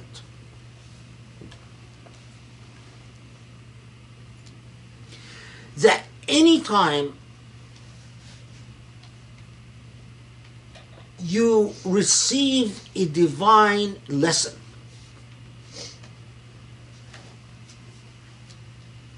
a divine lesson has to change your habits. If you receive a divine lesson and your habits remain unchanged, then the lesson was a lie.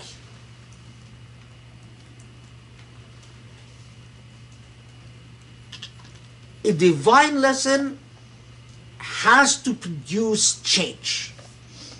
If it doesn't produce change, then you haven't received the lesson. You might have heard the lesson, but you ignored it. Don't kid yourself that you're learning anything. However, he says this Quranic comment communicated to us on the behalf of the Queen of Sheba about kings entering towns and so on.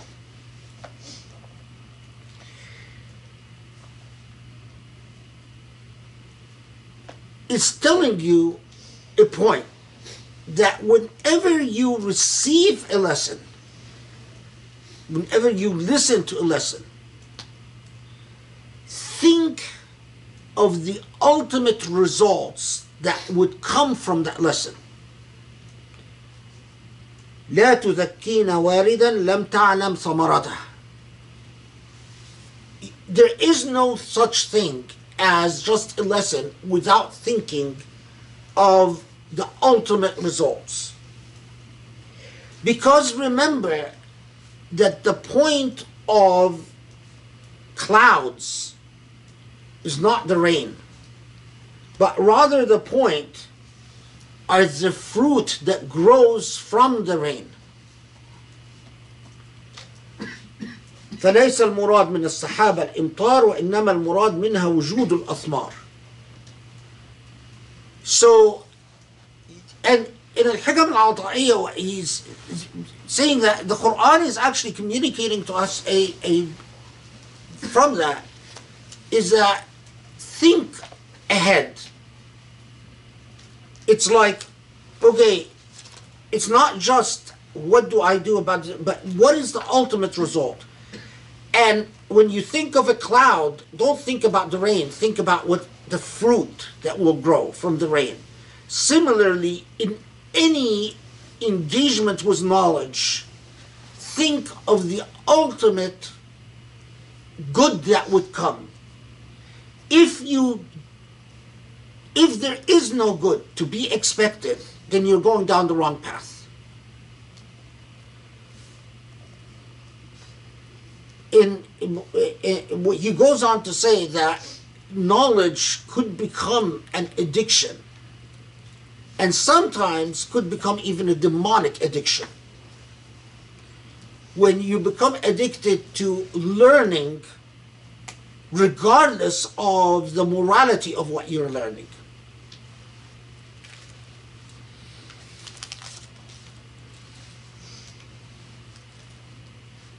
Okay, so again, this is among the if you will, like the, the, the wonderful things that Surah Al-Naml inspired in the tradition that I'm duty bound to share with you. Um, okay, but note the the personality of Queen of Sheba here as this is revealed. Surah al-Naml is revealed after Surah Maryam, and the personality of Queen of Sheba, as we'll see, becomes one of the personalities that actually um, inspires the role of women in in early Islam. Uh, she's mentioned frequently by the women who were active at the time of the Prophet ﷺ and Abu Bakr and Omar and uh, you know all the way in, in the at least in the first uh, uh, in the early Umayyad dynasty. Okay, so let's go back again. So now, after Sulaiman alayhi salam rejects the, the present Queen of Sheba then says, okay, well, th- this is this is not the typical situation. Um, I have to meet this man, and Sulaiman knows that now there's going to be a meeting, and you know, of course, travel takes a very long time at that time, so it's not like overnight. There's going to be months that pass before a meeting takes place. And Suleiman says, let's prove to the Queen of Sheba that I, as a prophet, because he's not a king, he's a prophet, contrary to the biblical tradition, which often fudges that role and makes him look like he's just a king, not a prophet. Um, let's put it simply, impress the heck out of her. And we're going to impress the heck out of her because she, Queen of Sheba is reported to, the throne of Sheba is reported to have been a very fancy thro- throne. Well, let's transport that throne from wherever it is to my palace. That is very impressive. You know, if, if can you imagine if I visited someone and they've transported my library to their building? You know, I'm going to be very impressed. You know, I'll fall over. Um, maybe my library is larger than the throne, but um, it's still pretty impressive. It is, right? so, um,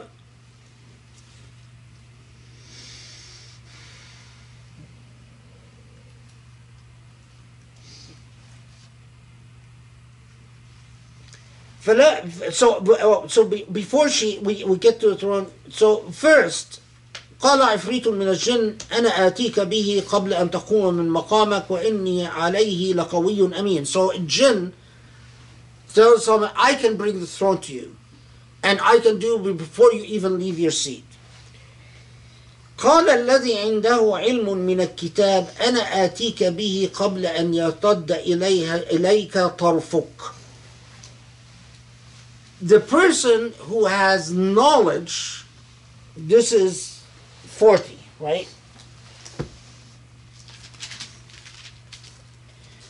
The person who has knowledge says,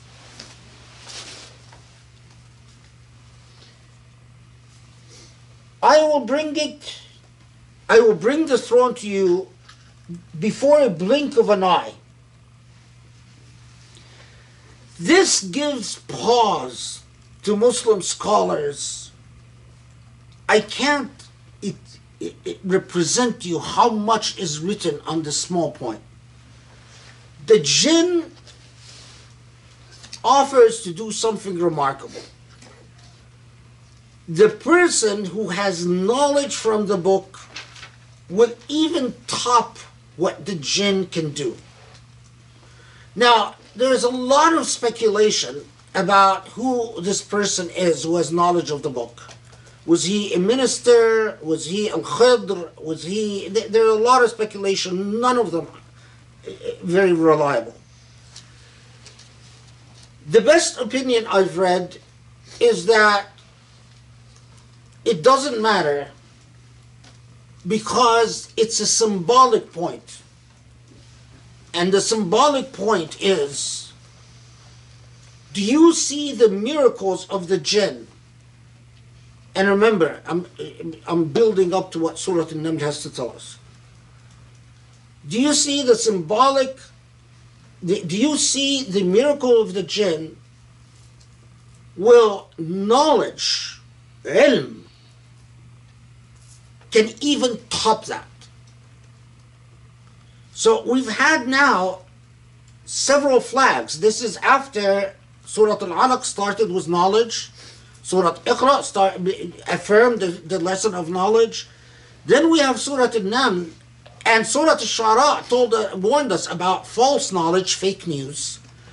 And then Surah Al-Naml comes and talks about the type of knowledge that would allow you to hear the whining of ants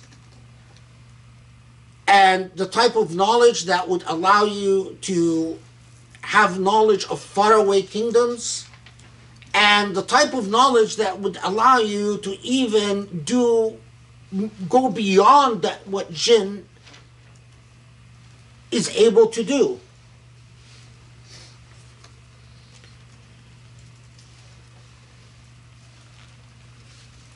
okay so she comes and he says is this your throne and her response to, to that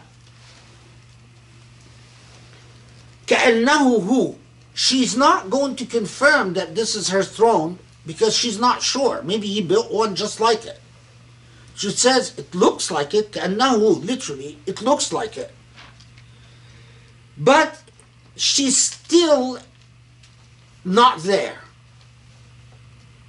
she's still not there because she has a lot of special interests in the power structure that exists in her kingdom. So comes the uh, the knockout.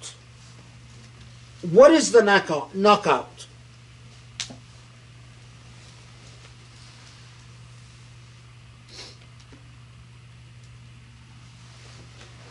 Um, okay, forty-four.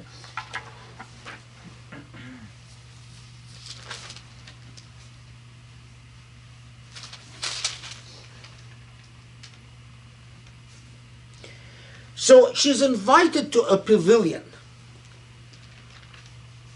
This pavilion is a technological miracle. The glass, it's built of glass, and the glass is so well built that it looks like water. To the point that when she steps on it, she raises her dress because she thinks she's going to step into water, but then realizes that this is not water. And at that point, she says, okay, well, th- these people are far beyond anything I've ac- we've accomplished, and she converts.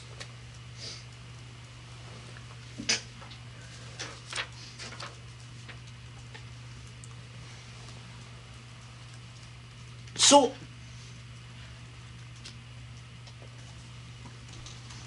we start out with Moses. Moses goes as an individual, as a liberator.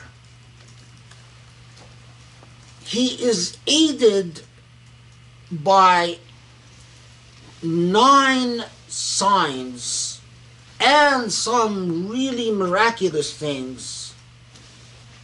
But ultimately, it doesn't end well, at least for the Egyptians, for the Pharaoh and his armies. In other words, the Egyptians remain defiant. Between Moses and Solomon are many generations. Between Moses and Solomon are a couple of centuries. Moses are the Israelites as it dominated an oppressed people in Egypt, lost in the desert for 40 years. The Israelites under Solomon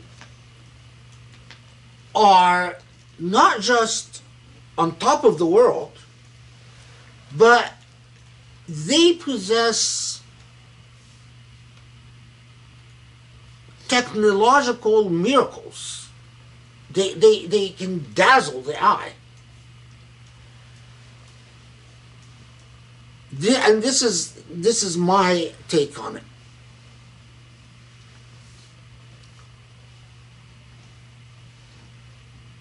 How much time it took for the Israelites to go from Moses to Solomon? And is Allah subhanahu wa ta'ala telling us, look, Solomon gets very different results because Moses comes with the truth. But Solomon comes with the truth and power.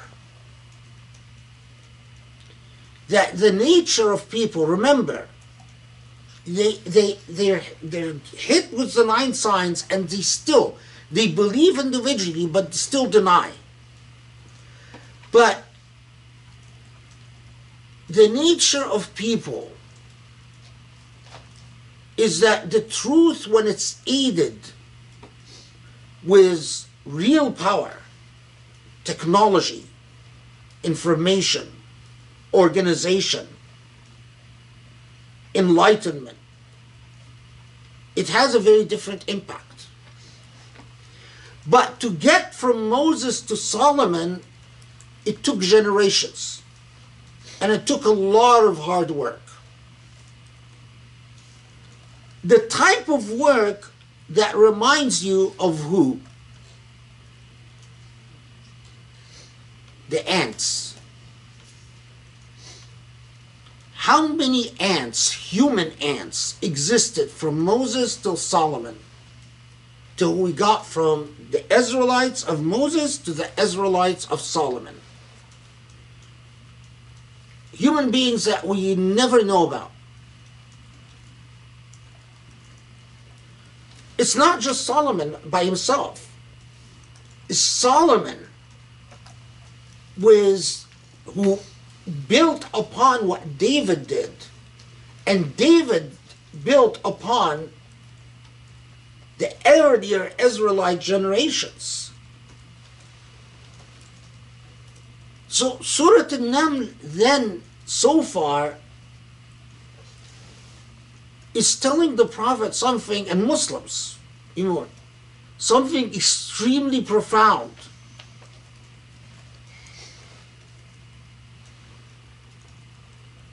Sometimes, to have the kingdom of God, it will take generations.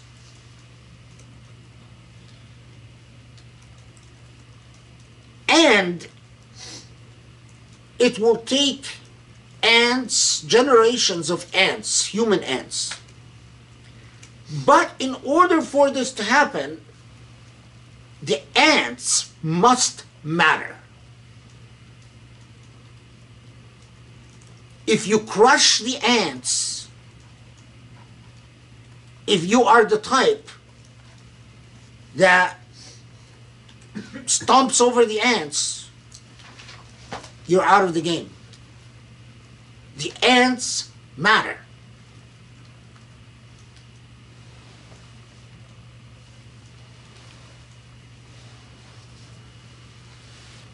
Then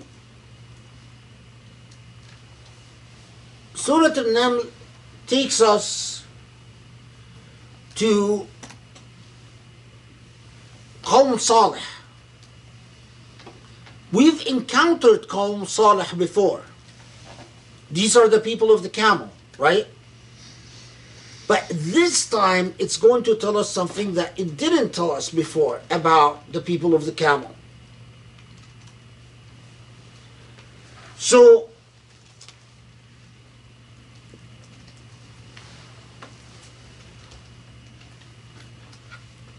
just sort of make sure I don't forget, I'm not forgetting anything. Uh, By the way, um, because misogyny is always good and alive, uh, you find some weird male fantasies about this thing about her lifting her dress to show her legs. You know, just so you know.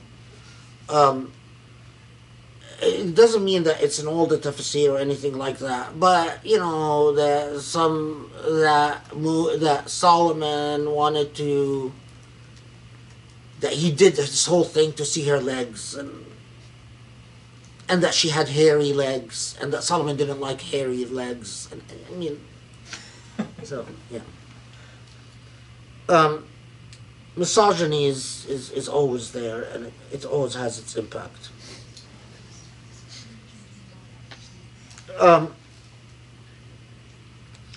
okay so now contrast this rather classy interaction of the Queen of Sheba and Solomon to the dynamics with Nabi Salih alayhi salam. This is um, uh, 40, like around 47. So Thamud, the people of Saleh,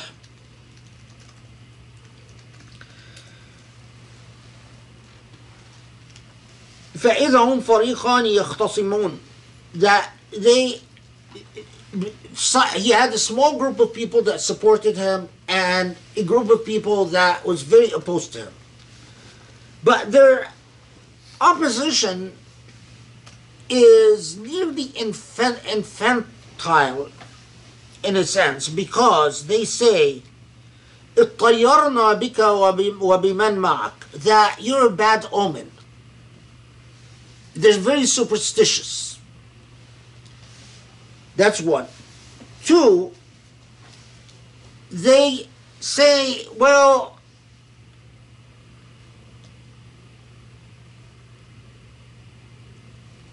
why don't you go ahead and punish us? You, you keep talking about God and God's punishments.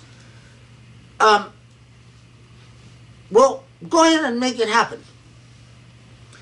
But the part that we are told about Qawm Thamud and Salih this time is تسعة رهط في المدينة. There are we're told that there are nine individuals in Thamud that cause corruption on earth. And in all the commentaries, they talk about how the, these nine, this is because of the hadith of the Prophet, what he said about it is that he, the Prophet explains that these nine were the powerful noblemen of Thamud. And that the powerful noblemen of Thamud led the opposition group to Saleh. And that this elite in Thamud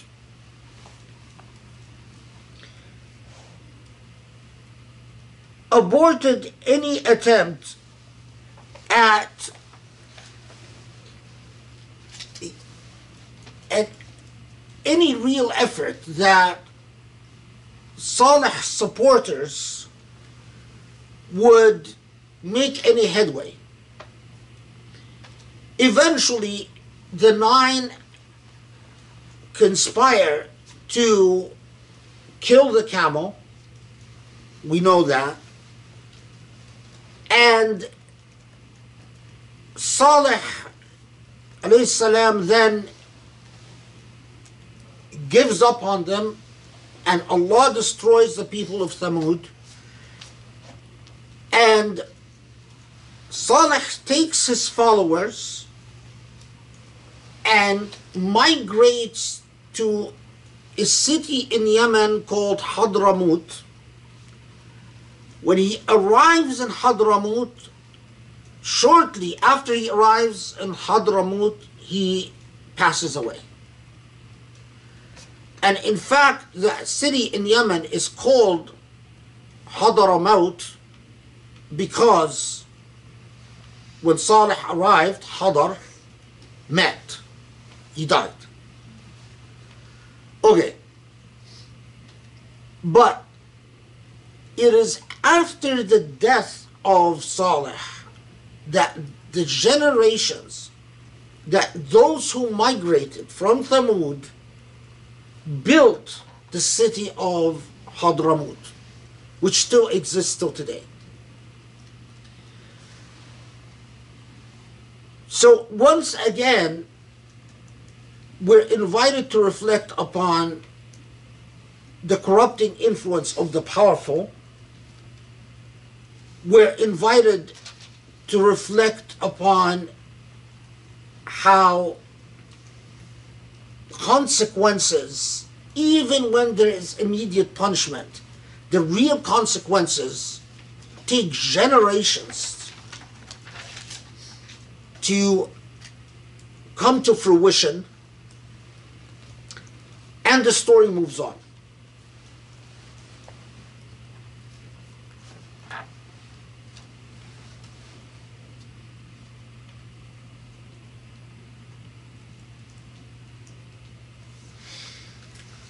So, when you look at 52, فتلك بيوتهم خاوية بما ظلموا إن في ذلك لآية لقوم يعلمون Their homes are abandoned. The homes of who? Of Thamud, the people who were destroyed. Their homes are abandoned and deserted.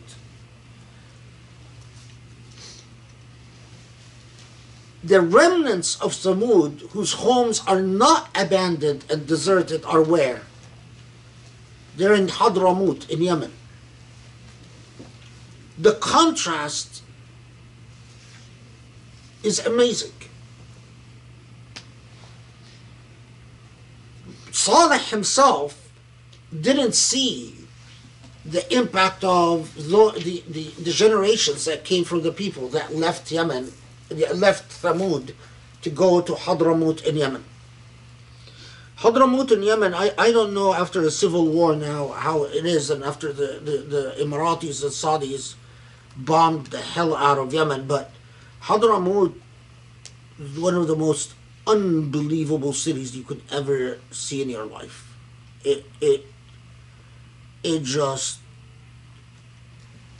it's just mind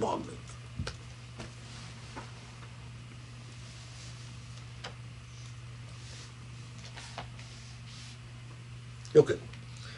Then it moves on to Qawm Lut.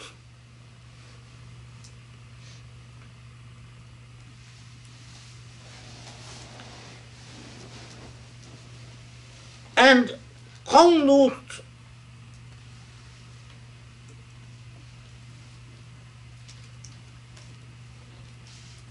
ولوطا إذ قال لقومه أتأتون الفاحشة وأنتم تب- تبصرون؟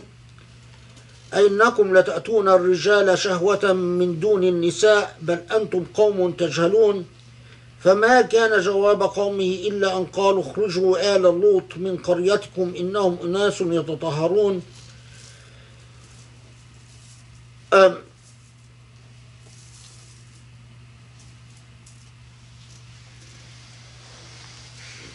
this is 50 uh, um,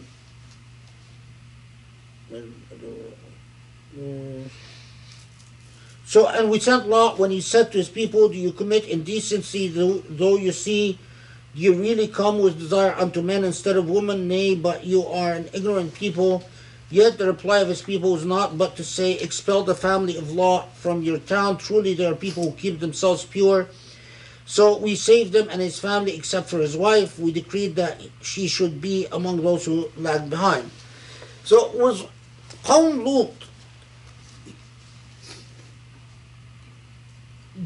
among the the things that you read in the tradition that their insistence on public acts of indecency, in other words, they uh, practice sodomy in public, other than what we talked about, their their their bizarre um, practice of raping foreigners, which is very odd. Um,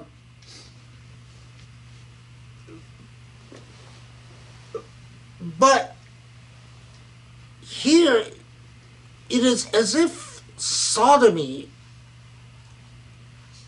for these folks was an ideology. Because it is not the issue of what they desire, but what they practice. We know, for instance, that in some periods in Roman history,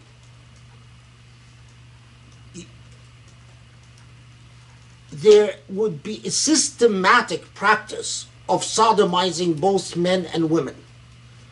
Like uh, as if sodomy is a is a is a is a, a way of exercising power, because sodomy could be a way of exercising power. But these are people who have turned the sodomizing of men into an ideology, an actual systematic, widespread practice that they did in public. But other than that, they also, it's not just about sodomy because they also refuse to believe either Ibrahim or Lut about their ultimate message, believing in one God and Allah's message. So, and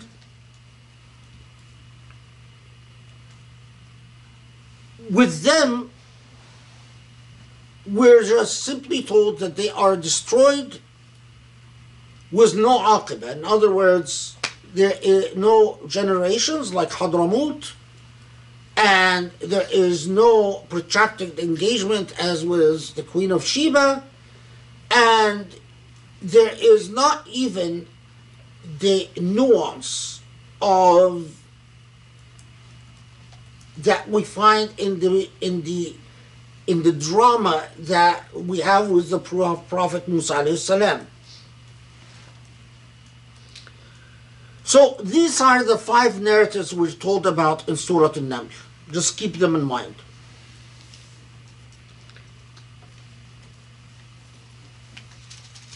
Allah then takes the narrative back to the Prophet ﷺ and says, this is in 70.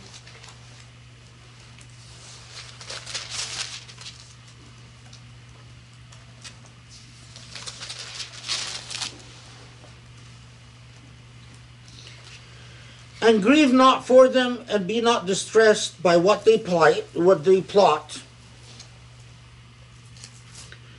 ولا تحزن عليهم ولا تكن في ضيق مما يمكرون. ويقولون متى هذا الوعد إن كنتم صادقين؟ قل عسى أن يكون ردفا عسى أن يكون ردف لكم بعض الذي تستعجلون.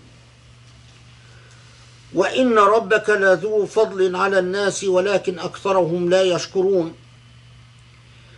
So and they challenge the Prophet ﷺ by saying, Well, when, when is these things that you keep talking about going to happen? And رَضِفَ لَكُمْ بَعْضَ الَّذِي تَسْتَعْجِلُونَ is 72. Uh, say it may be that some of what you talk about, what you're talking about, will be hastened so it's so close to you. A lot of commentators say that it's it's as if you they're telling the prophet well, when are we actually going to be punished and Allah tells the Prophet to tell them, well, it might be sooner than you, some of it might be sooner than you realize. Predicting what? Predicting what's going to happen after the Hijrah. The, the, the, the battles that Mecca is going to fight, the battles that Mecca, so I mean, it, it's remarkable that in Surah An-Naml, long before the Hijrah, it's telling them, well, you're going to taste a little bit of the hardship that you keep rushing, uh, like the people of uh, Saleh. We're saying, you know, where is it? Where is it? Well, you know, some of it. And it's interesting that, you know, it's, it's fascinating that it says, oh, it's not going to be sooner than you, than you realize. It just says some of it. Meaning you're going to, to get some of the punishment, which is, as we know in retrospect, in fact, what actually happens. Okay. And then إن هذا القرآن لا يخص على بني إسرائيل أكثر الذي هم فيه يختلفون وإنه لهدى ورحمة ورحمة للمؤمنين The remarkable thing is that in Mecca, Jews are not a major player in Mecca. And they are not the main interlocutors or the main enemies that Muslims have to contend with. But yet in Surah An-Naml, it again foreshadows what's going to be of great relevance in Medina by saying this Quran actually resolves a lot of what the Israelites keep disagreeing about. You know, I, I wonder, Muslims who were receiving it at the time, what, what could it have possibly meant to them? Because they don't actually know what, what the relevance of any of this about resolving disputes among the Israelites till years later after they migrate. And again, the Prophet ﷺ is the, the message is emphasized إنك لا تسمع الموتى ولا تسمع الصم الدعاء إذا ولوا مدبرين وما أنت بهادي العمي عن ضلالتهم إن تسمع إلا إلا من يؤمن بآياتنا فهم مسلمون. That this is now 80 81 Y- you you're not going to make them hear if they don't want to hear. You're not going to be able to guide them if they don't want to be guided. Time and again look how many times the quran and it will continue. What's remarkable is even as late as Surah Al-Baqarah, Surah Al-Nisa, and Surah Al-Imran, and Surah Al-Ma'idah, that same message will be emphasized time and time and time again. You are not going to be able to guide the people you want to guide. It is not about who you want to guide. You are not going to be able to make people whose hearts are closed listen to any of it what this verse 82 is among the most um, debated and mysterious verses in the Quran.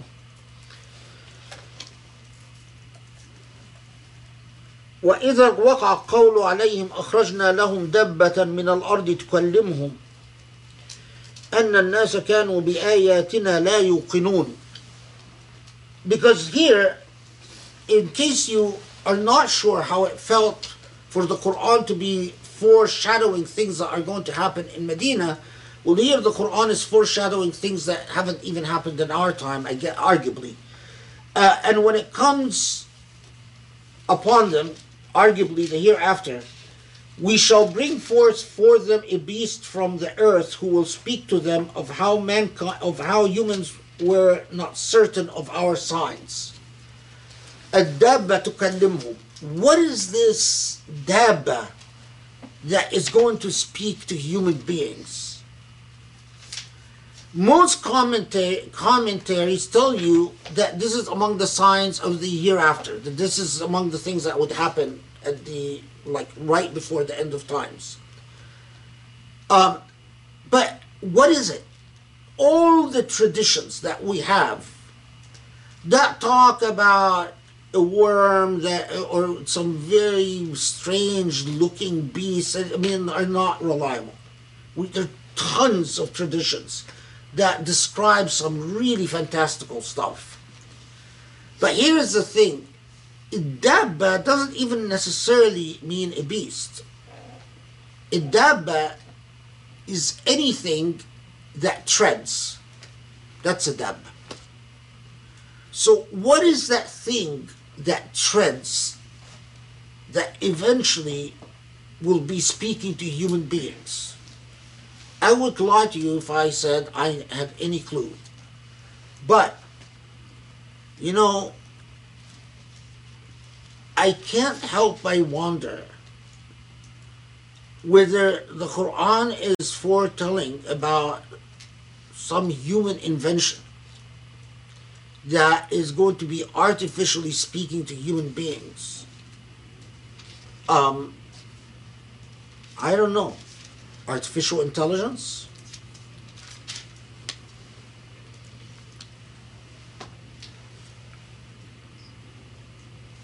Aliens from outer space? UFOs? No.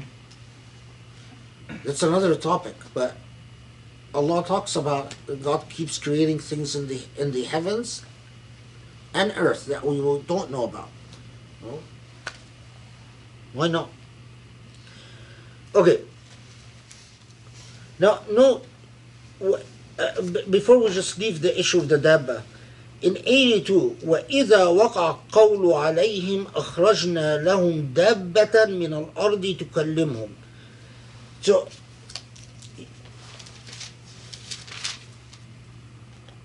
And when the word comes upon them, وَإِذَا وَقَعَ قَوْلُ عَلَيْهِمْ Although most commentators say it is talking about the hereafter, that, that it's a sign of the hereafter, like one of the final things that happen before the hereafter. But the Quran doesn't necessarily say that it says when the word comes upon them. وإذا وقع قول عليهم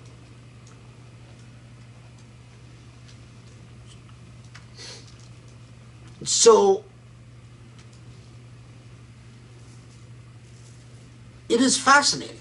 I mean, it is because the, there will be something that will speak to us or speak to human beings, um,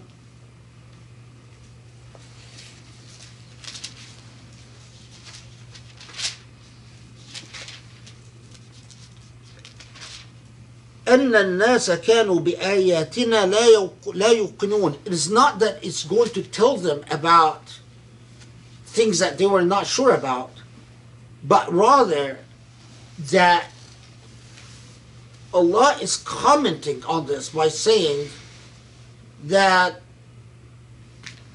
like, woe, woefully, human beings don't believe in our signs.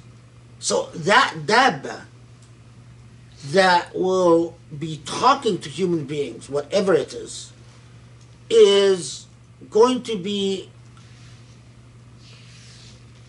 an event but وقع قول عليهم usually in Quranic usage is ominous. So it is like saying when they are doomed, there will be a dabba that will be speaking to them. I'm not, I don't usually deal with all the fitan and the shurut al and you know all the things about what will happen before the end of times and so on. I don't like to talk about that topic because I, I think it makes Muslims uh, give up on life and stop trying. But this verse has always fascinated me. And after 30 years of reading, I've never read anyone that has satisfa- in it, satisfactorily addressed verse 82 in Surah An-Naml. Although I, I have a feeling that it has to do it has to do with artificial intelligence. Allahu Alam. Because after that, then it starts talking about the the day when the trumpet is blown, and so after that, it starts talking about the hereafter. So when when interpreters say that it's talking about the coming of the hereafter, it's not necessarily the text doesn't necessarily tell us. Okay. Um,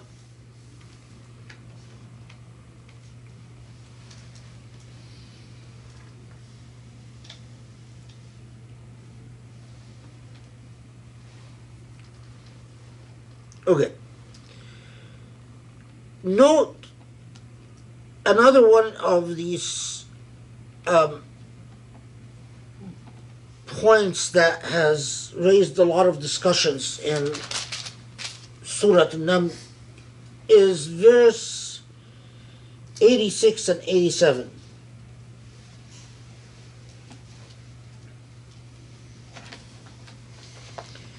Oh, sorry, it's 87 and 88. And on the day the trumpet will be blown, and whosoever in the heavens and earth will be terrified, save whom God wills, all will come to God in abject humility. And thou seest the mountains that though those supposed are solid pass away like clouds, the work of God who perfects all things. وترى الجبال تحسبها جامدة وهي تمر مر السحاب صنع الله الذي أتقن كل شيء إنه خبير بما تفعلون. The, the, the debate that uh, most commentators say that it is after the trumpet blows, the mountains will appear solid, but in fact are moving. Uh, some have said that's because of massive earthquakes that will be moving these mountains. But some have said that no, it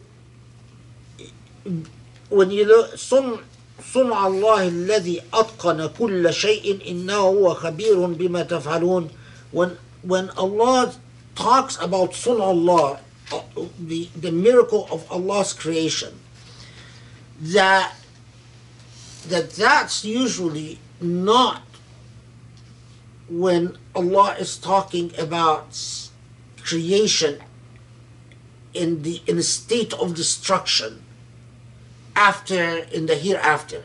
But rather God is blowing God is talking about the trumpets blowing the hereafter comes period then beginning of sentence God is talking about the mountains and say, You look at the mountains, these seem solid and stable to you, but in fact, the mountains are constantly moving. Um, that the mountains appear constant, but in fact, they move. Um, again, for the people of the, the like to talk about scientific miracles in the Quran, that's an important point because the mountains do move all the time. Uh, I have a feeling I forgot something. I have that just nagging feeling. I did forget something. I did forget. And it is really embarrassing. Oh, oh. If we can figure out stupid computer. Okay. So go back to uh, go back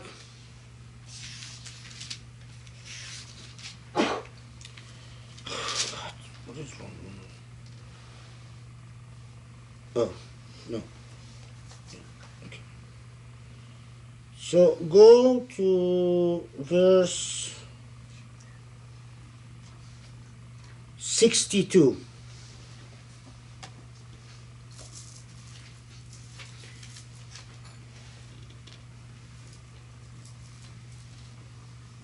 This is right after the story of Lut. قل الحمد لله وسلام على عباده الذي اصطفى. الله خير أما يشركون. أمن خلق السماوات والأرض وأنزل لكم من السماء ماء فأنبتنا به حدائق ذات بهجة. ما كان لكم أن تنبتوا شجرها شجرها. أإله مع الله بل هم قوم يعدلون. أمن جعل الأرض قرارا وجعل خلالها أنهارا وجعل لها رواسي وجعل بين البحرين حاجزا. أإله مع الله بل أكثرهم لا يعلمون. أمن يجيب المضطر إذا دعاه ويكشف السوء ويجعلكم خلفاء الأرض. أإله مع الله. قليلا ما تذكرون. This is six, so I've read 60, 61, 62.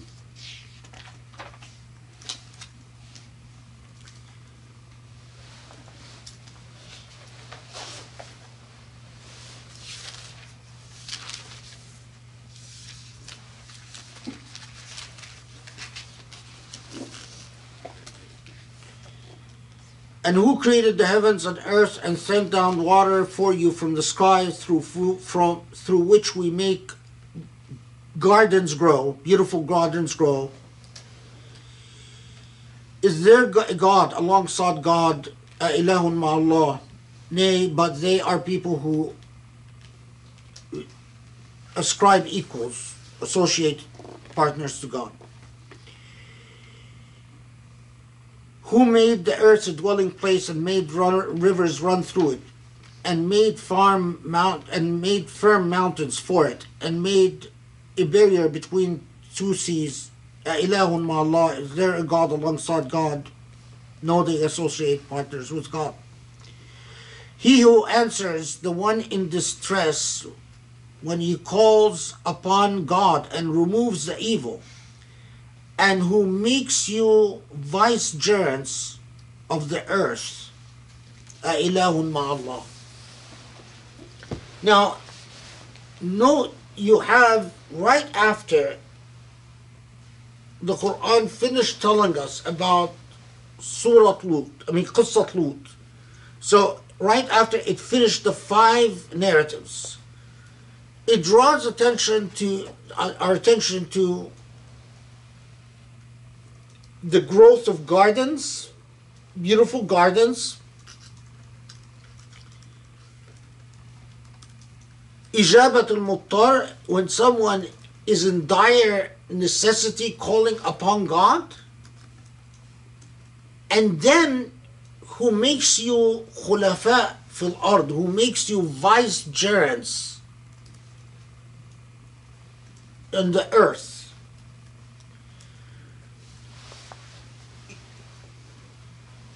you pray long enough about this and then it starts you start thinking of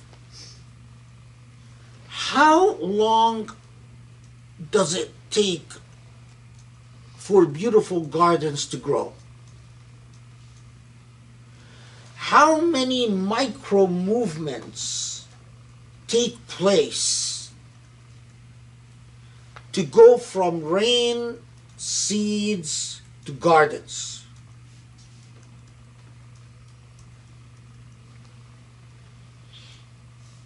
How long does it take from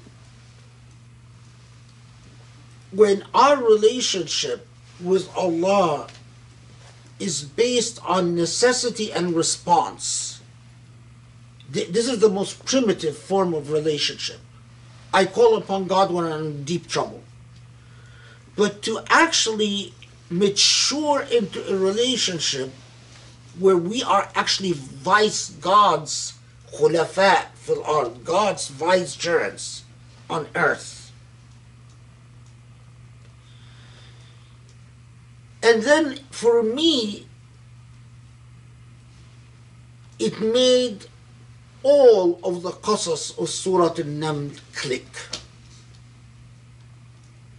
Just that dhikr.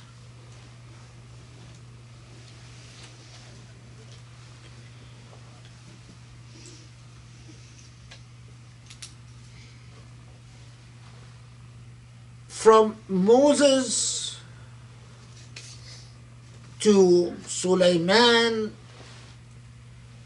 to and Nabi Saleh and the story of Hadramut to the travesty of Qawm Lut, which doesn't end there because it continues when Lut unites with Ibrahim. What is the symbolic role of a Naml?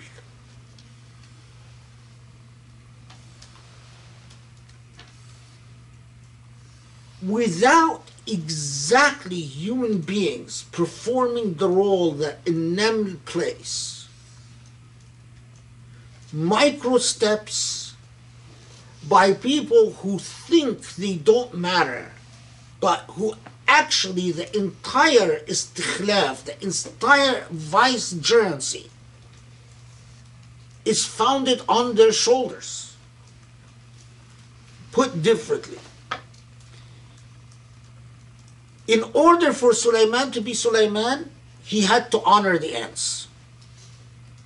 If Sulaiman didn't honor the ants, Allah wouldn't have given Sulaiman the type of powers that Sulaiman was trusted with.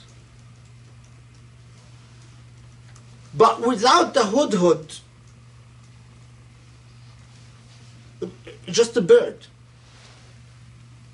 the in, the, this entire drama of the Queen of Sheba and the it wouldn't have taken place.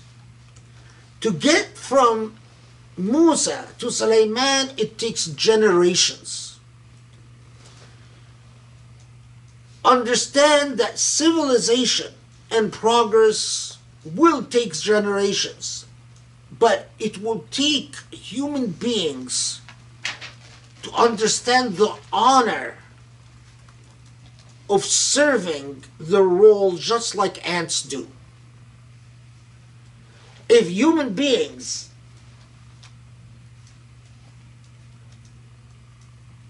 do very un-ant like behavior, like Qawm Lut, we're about aggression, we're about dominance, we're about, or as Ibn al-Hikam al-Ata'iyya talks about, that they are about immediate satisfaction and immediate pleasure, like the way we're using up the earth right now. There will be no generations. There will be no Mo, from Moses to, to Solomon. There will be no from Saleh to Hadramut. There will be no from Muhammad والسلام, to the Islamic civilization that existed in the world for, for 1400 years. So, Surah An-Naml, the final thing, how was Surah An-Naml received? The most remarkable thing is that these early Muslims honed in on exactly the honor of no task is too small in the service of Allah. So they got exactly that lesson from Surah An-Naml. For years I was accumulating